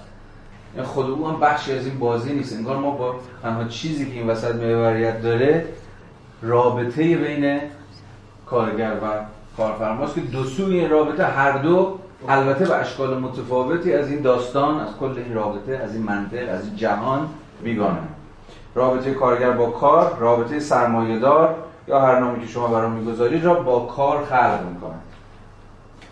از این رو مالکیت خصوصی محصول نتیجه و پیامد ضروری کار بیگانه شده است و رابطه خارجی کارگر با طبیعت و خیش است. اینی که شما درک کردید. ادامه. بدین سان مالکیت خصوصی بر اساس تحلیل از مفهوم کار بیگانه شده یعنی انسانی بیگانه شده کار بیگانه شده زندگی بیگانه شده و انسان از خود بیگانه استنتاج می شده درست است که ما از حرکت مالکیت خصوصی مفهوم کار بیگانه شده یا همان زندگی بیگانه شده را از اقتصاد سیاسی استنتاج نمونیم. اما با تحلیل این مفهوم روشن می شود که اگرچه به نظر می رسد که مالکیت خصوصی بنیاد و علت کار بیگانه شده است اما در واقع نتیجه آن است. همانطور که خدایان اساسا علت اختشاش ذهنی آدمی نیستند بلکه معلول آنن این رابطه بعدا دو سویه می دو تا فراز دیگه مونده که مقاله رو تمامش بکنیم. این تفسیر به فوریت پرتو روشنی بر بسیاری از مجادلات میافکند که تاکنون لاینحل مانده است. یک اقتصاد سیاسی کار را تنها منشأ واقعی تولید می‌داند. آدم اسمیت ریکاردو و حتی خود بابای همه اینا دیگه. بابای اقتصاد سیاسی لیبرالی. صحبتش هم کردیم هفته پیش؟ اسمیت خودش بابا داره. جان لاک دیگه. همه این بازی به یک معنا با جان لاک شروع میشه. مهم این بسیار مهم. هفته پیش صحبت کردیم که آقای جان لاک مالکیت رو کارمحور کار توضیح میده. یادتونه دیگه؟ کارم و تو تعریف جان لاک چی بود؟ خارج کردن اشیا از وضع طبیعی شد. ما مثال سی بردن سیب بالا درخت در وضع طبیعی خودشه. هیچ کس بهش مالکش نیست. ولی از مجرای کار برم بالا سیبو بچینم می‌تونم ادعای مالکه زمین شده حال طبیعی خودش در وضع طبیعی خودشه. ولی وقتی برم اون شخم بزنم و دونه بکارم و فلان هر چیز می‌تونم ادعای مالکیت بر محصولات کار خودم بکنم. به این معنا که تعریف کار در لاک روشن. بر صورت. شاید من فکر کردم با این صحبت که کردیم به یه معنا که میگیم قبلا اشاره کرده بودی که توی منظومه مارکسی مثلا ارث معنی نداره برای از مثلا پدر و فرزند بله، شاید یه معنیش. دقیقا در همینه که فرزندی که اگر کار نکرده باشه و یک سرمایه یک موهبتی رو به دست بیاره رابطه اونم با این یک رابطه بیگانه شده است بله. و, و اکثر سرمایه هم که الان ما داریم این در, در واقع بهشون یک سری مواهب رسیده. مدلی نیست که خودشون به دست آورده باشه دقیقا دقیقا. حالا کل این داستان به نظرم متأخرترین ورژنش رو پیکتی در کتاب سرمایه در قرن بیستم بحث کرده دیگه. از این حیث که حالا تفاوتی که اونجا بین ثروت و سرمایه می‌ذاره پیکتی. و از این حرف می‌زنه که برخلاف تصوری که القا کردن که در نظم سرمایه داری مثلا اصل مبتنی و شایستگی کار افراد و فلان جور داستان هاست اتفاقا ما با یه جور تجمیع ثروت هایی که به این معنا محصول ارثن سرکار داریم. یعنی ثروتی که محصول کار نیست بلکه از درون انتقال دارایی ها از نسلی به نسل دیگه داره هی انباشته میشه سرکار داریم اینو خیلی با عدد و رقم و اینها تحلیل می‌کنه پیکتی. کل بحثش اینه. تفاوت حالا بین ثروت و سرمایه که بعدا برای ما مهم میشه هنوز اینجا مهم نیست. بعدا توی کاپیتال خواهیم دید که ثروت میشه چی؟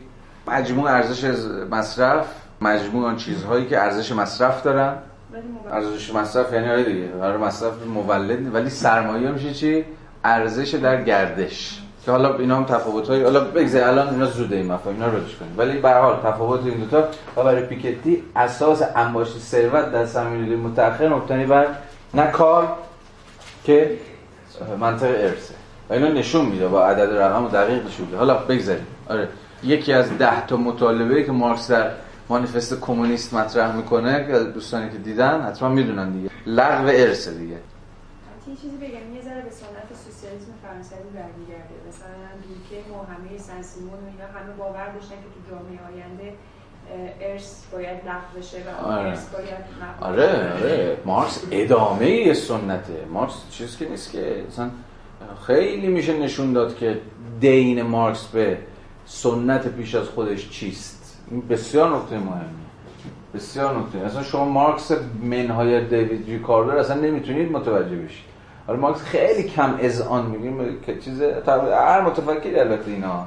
اذعان نمی‌کنه به اینکه وامدار کیاس. ولی خب ما باید بتونیم تشخیص بدیم دیگه. مثلا کل نظریه ارزش مارکس رو شما باید در ادامه سنت نظریه ارزش لیبرالی بفهمید. یعنی نظریه ارزشی که معتقده که کل ارزش مسئول کاره. اینجا خود مارکس داره اعزام می‌کنه.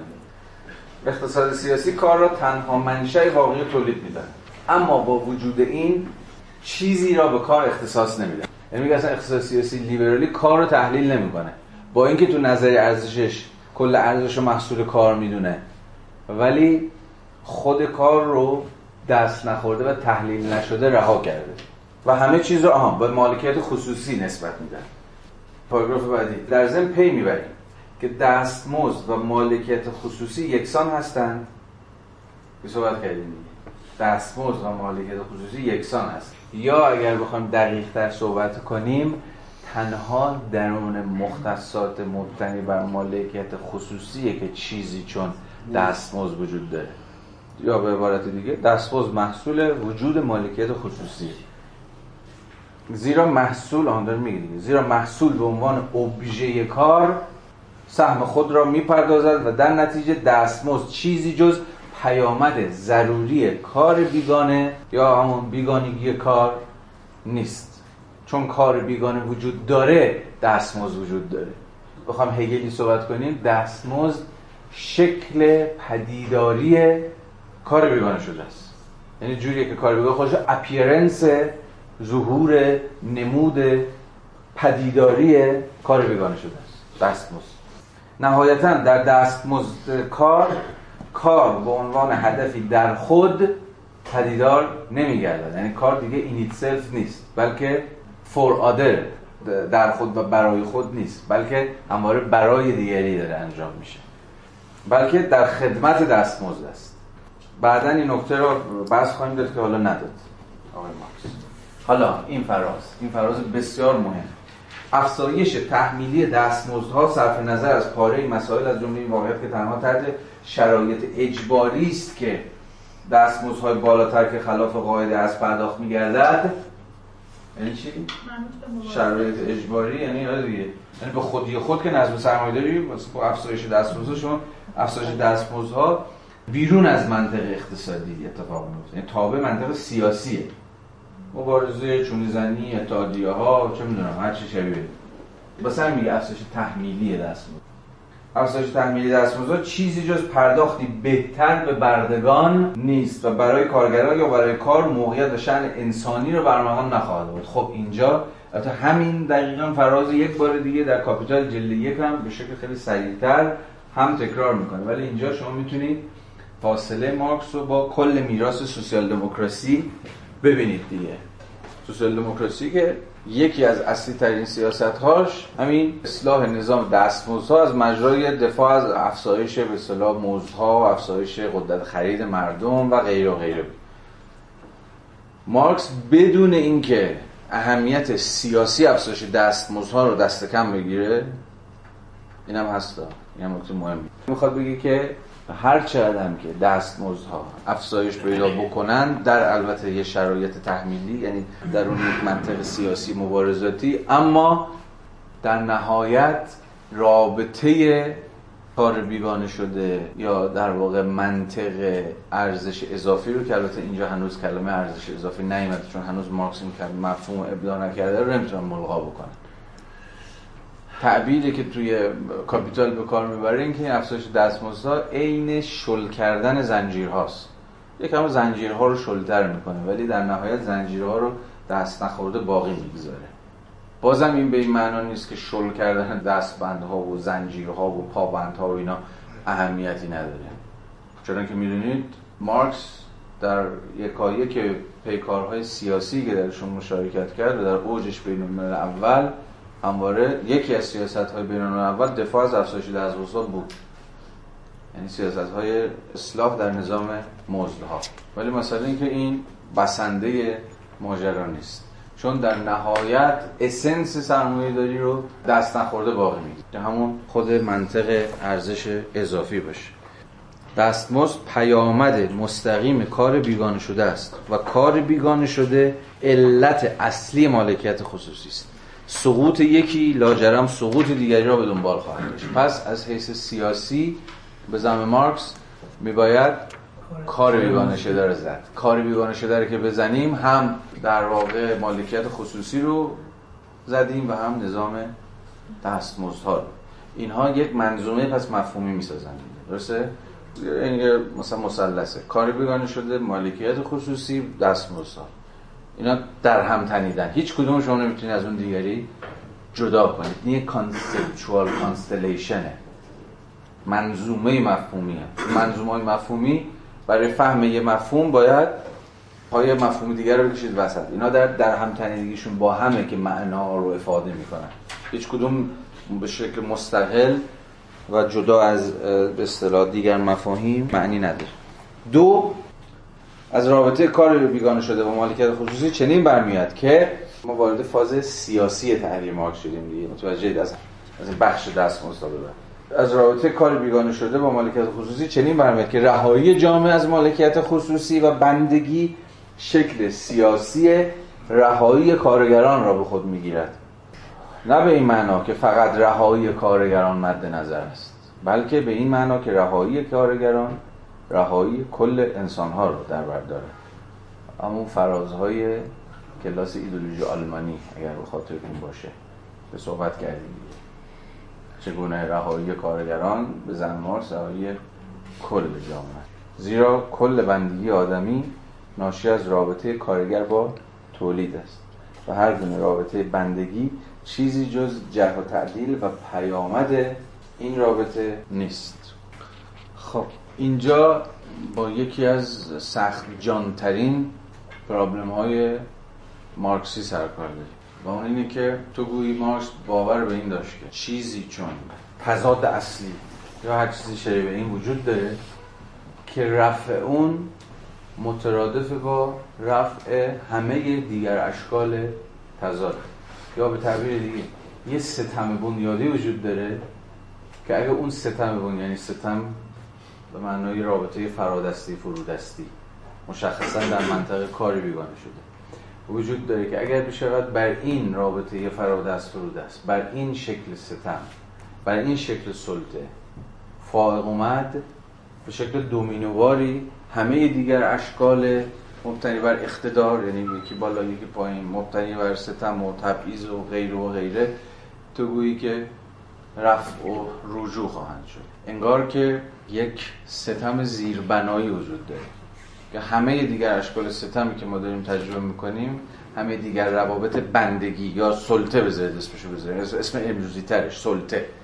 همه روابط سلطه ای که داریم تجربه می‌کنیم به نوعی از این منطق زیربنایی دارن نشأت بگیرن اگر ما سلطه یا ستم جنسیتی داریم قومیتی داریم سیاسی داریم هر شکلی از ستم یا سلطه ای که داریم در زندگی اون تجربه می‌کنیم در محیط های مختلف در قلمروهای اجتماعی مختلف همه به نوعی برآمده از یا دست کم قابل تقلیل به این سلطه بنیادین هم. یعنی سلطه اقتصادی اگر اینو رفع و رجوع کرد اگر بشه از شر این خلاص شد انگار که از همه دیگر اشکال سلطه هم ما خلاص شدیم یعنی اگه طبقه کارگر بتونه اون سلطه اقتصادی رو برش بیاد همه دیگر انسان ها کل جامعه که بسیاری از دیگر اشکال سلطه رو هم داره تجربه می‌کنه آزاد خواهند شد. بذارید پاسخی به این ندیم دیگه. اینو فقط به مسابقه سوال یه, یه پرابلم تو ذهن نگه داریم. که چقدر احتمالا این چنین تفسیری می‌تونه تفسیر درستی باشه. آیا دیگر اشکال سلطه شعنیت مستقلی ندارن؟ آیا تابع منطق مبارزاتی خاص خودشون نیستن؟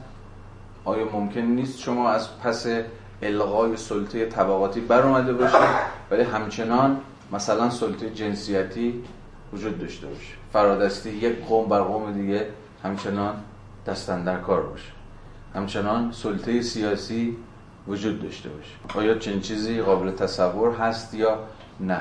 یه شاخ کلیدی وجود داره اون شاخ کلید هم اینه که این سلطه طبقات رو بتونیم بزنیم کار مزدی رو بتونیم القا بکنیم همه دیگر اشکال سلطه هم شرشون خواسته خواهد آیا اینه یا نه؟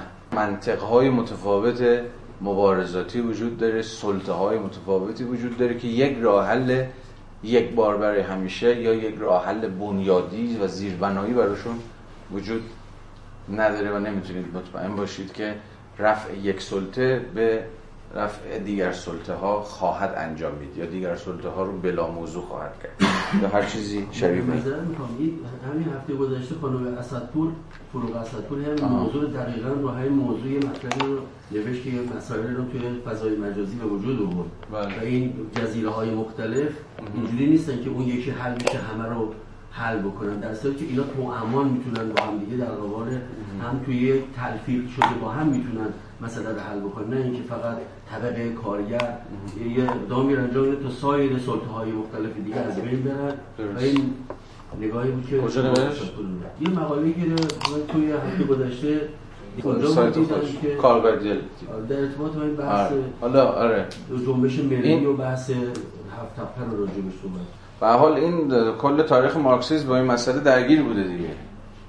مثلا چه می‌دونم ما تو اول انقلاب هم داستان داشتیم دیگه. مثلا که به بخش وسیع از چپگرایان نسبت به مسئله حجاب اجباری حساسیت نشون ندادن چون فکر می‌کردن که آقا اصلا تضاد یا این شکاف یا این دعوا اصلا دعوای واقعی نیست. تضاد اصلی اون چیزی که باید حل بشه تضاد طبقاتیه. اون تضاد طبقاتی که حل بشه در نهایت همه این تضادها رو به تضادهای بلا موضوع تبدیل خواهد کرد. و حالا خیلی بحث های دیگه که به اشکال مختلفی وجود داشت که حالا بذارید به مسابقه پرسش گشوده باقی بمونه.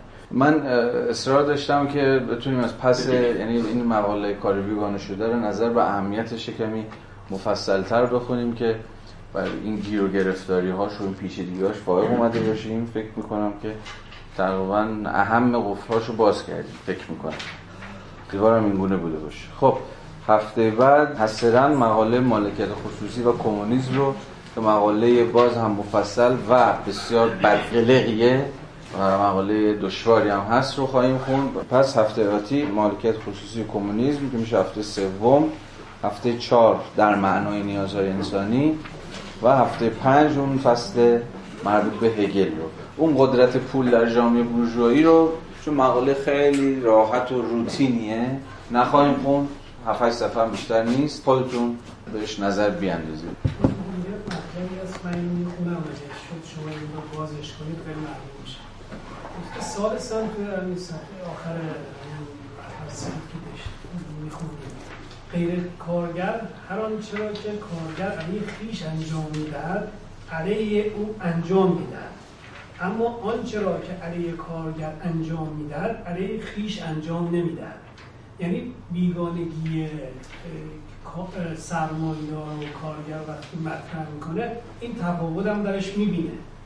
شما اینو اگر توضیح بدید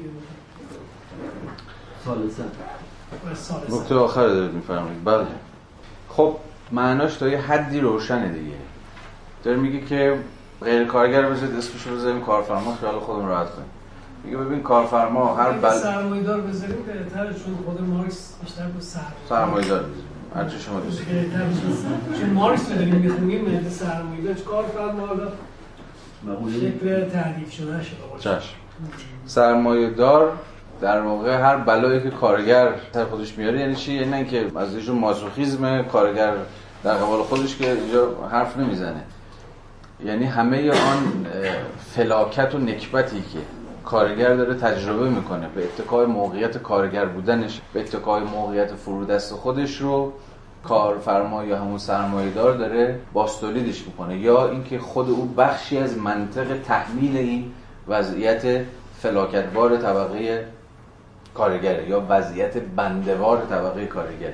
بخشی از تداوم بخشی از باستولید این منطق فرودستیه این منطق بردواره. اما آنچه که خود به ضد کارگر انجام می‌دهد به ضد خیش روا نمیدارد. این جمله کمی داستان داره دیگه. و حالا اینکه اینو چجوری می‌تونیم بفهمیم؟ یا چجوری می‌تونیم تفسیرش بکنیم؟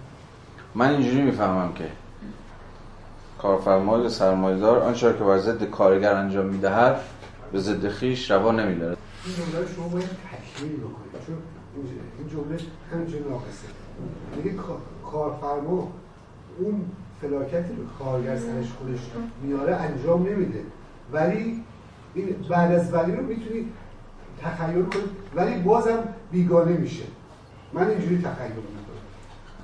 اینم اینم احتمال داره. آخ در آخرین جمله متن فلاکت یا برده‌وارگی کارگر محصول چیه؟ محصول کار بیگانه شده است. یا محصول خود کاری است که داره برای دیگری انجام میده. حرف مارکس اینه که ببین کارفرما خودش رو از این منطق می‌خواد بکشه بیرون. یعنی کدوم منطق؟ از خود منطق کار کرد. اینو به ویژه در کاپیتال به تفصیل مارکس بحث می‌کنه. از کارفرمایی که کار نمی‌کنه. از کارفرمایی که در بهترین حالت به ناظر فرایند کار تبدیل میشه. یا به برنامه ریز کل فرایند کار تبدیل میشه. یا به هر چیزی شبیه این. کارفرما چگونه پای خودش رو از این گلیم می‌کشه بیرون چجوری دوچار البته دوچار خودش مزد می‌گیره که قرار نیست که خب همین مسئله همینه چیه نیروهای مادی که منجر بشه که فردا دوباره کارگر بیاد سر کارش و او از این منطق بیرونه بنابراین از این دوره فلاکتبار بیرونه آره دیگه به معنی ساده کلمه کارفرما به این دلیل ساده که مجبور نیست کار بکنه. در اون منطق کار مزدی نیست. انگار انگار که حالا مارکس بخواد بگه انگار که می‌تونه پاشو بکشه بیرون از این بازی. اون هم به نوعی اسیره. چون لحظه ای اگر این گردش و این چرخ متوقف کنیم همه چی خوب شده. یعنی در درون این منطقه سرمایه هم اسیر هست. یعنی نمی‌تونه اصلا مگر اینکه بخواد جمع کنه و مثلا باقی عمرش رو با اندوخته هایی که وجود داره بله بله, بله. سر کنه. وگرنه این خودافزایی سرمایه منطق سرمایه چیزیه که او رو هم در چنبره خودش آره دیگه یه بازیه. یه بازی که باید ادامه پیدا بکنه. یعنی سرمایه داری که چرخ کارخونه رو متوقف می‌کنه به گردش در نمیاره در نهایت خود منطق انباش رو متوقف می‌کنه. باز خود مارکس میگه فرق سرمایه با ثروت چیه؟ ثروت راکده. یا به تعبیر دقیقتر ثروت نامولده. برای همین ارزش من سرمایه هم همواره در گردشه. چون همواره در گردشه می‌تونه خود ارزش افزا باشه. یا به تعبیر بهتر سرمایه همون ارزشیه که داره از مجرای گردش هی افزایش پیدا می‌کنه. داره انباش پیدا می‌کنه. اما ثروت به دلیل ماهیت نامولد خودش قابلیت در واقع تولید ارزش نداره. حالا باز ارزش رو بعدا باید دقیق تر بفهمیم. من کل این جمله رو به معنی خیلی چیزش می‌فهمم. خیلی دم دستیش می‌فهمم. به این معنای ساده که کارفرما یا همون سرمایه دار از این بازی بیرونه. از بازی کار کردن. با این منطقش و به این دلیل انگار که اون فلاکتی که اون بردواریگی رو که کارگر داره تجربه می‌کنه که محصول این نوع خاص سازمان اجتماعی کاره رو در واقع تجربه نمی‌کنه یا اساسا همین به این معنا بیرون یه منطق دیگه است یا یه جور دیگه این داره بازی می‌کنه. به میشه یه زبان دیگه از اون دیگه که میگه ابتدا لازم به یاد یادآوری است که هر آنچه برای کارگر به صورت فعالیت بیگانه است برای کارفرما به صورت وضعیت بیگانه است. وضعیت بیگانه. یعنی اونم تو رابطه بیگانگیه. درسته؟ الان بحث اینه که میگه اگر اون داره دیگه بر ضد خودش فعالیتی غیر انسانی اعمال نمی‌کنه. توی وضعیت کارفرما توی وضعیت بیگانه است. ولی کاری بر علیه خودش انجام نمیده. ورک بر علیه خودش انجام نمیده. ولی کارگر عملا داره میپذیره وضعیت رو و بنابراین ضد فعال ضد کار خودش داره عمل می‌کنه.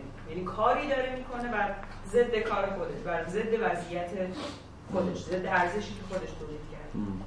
خیلی خوب.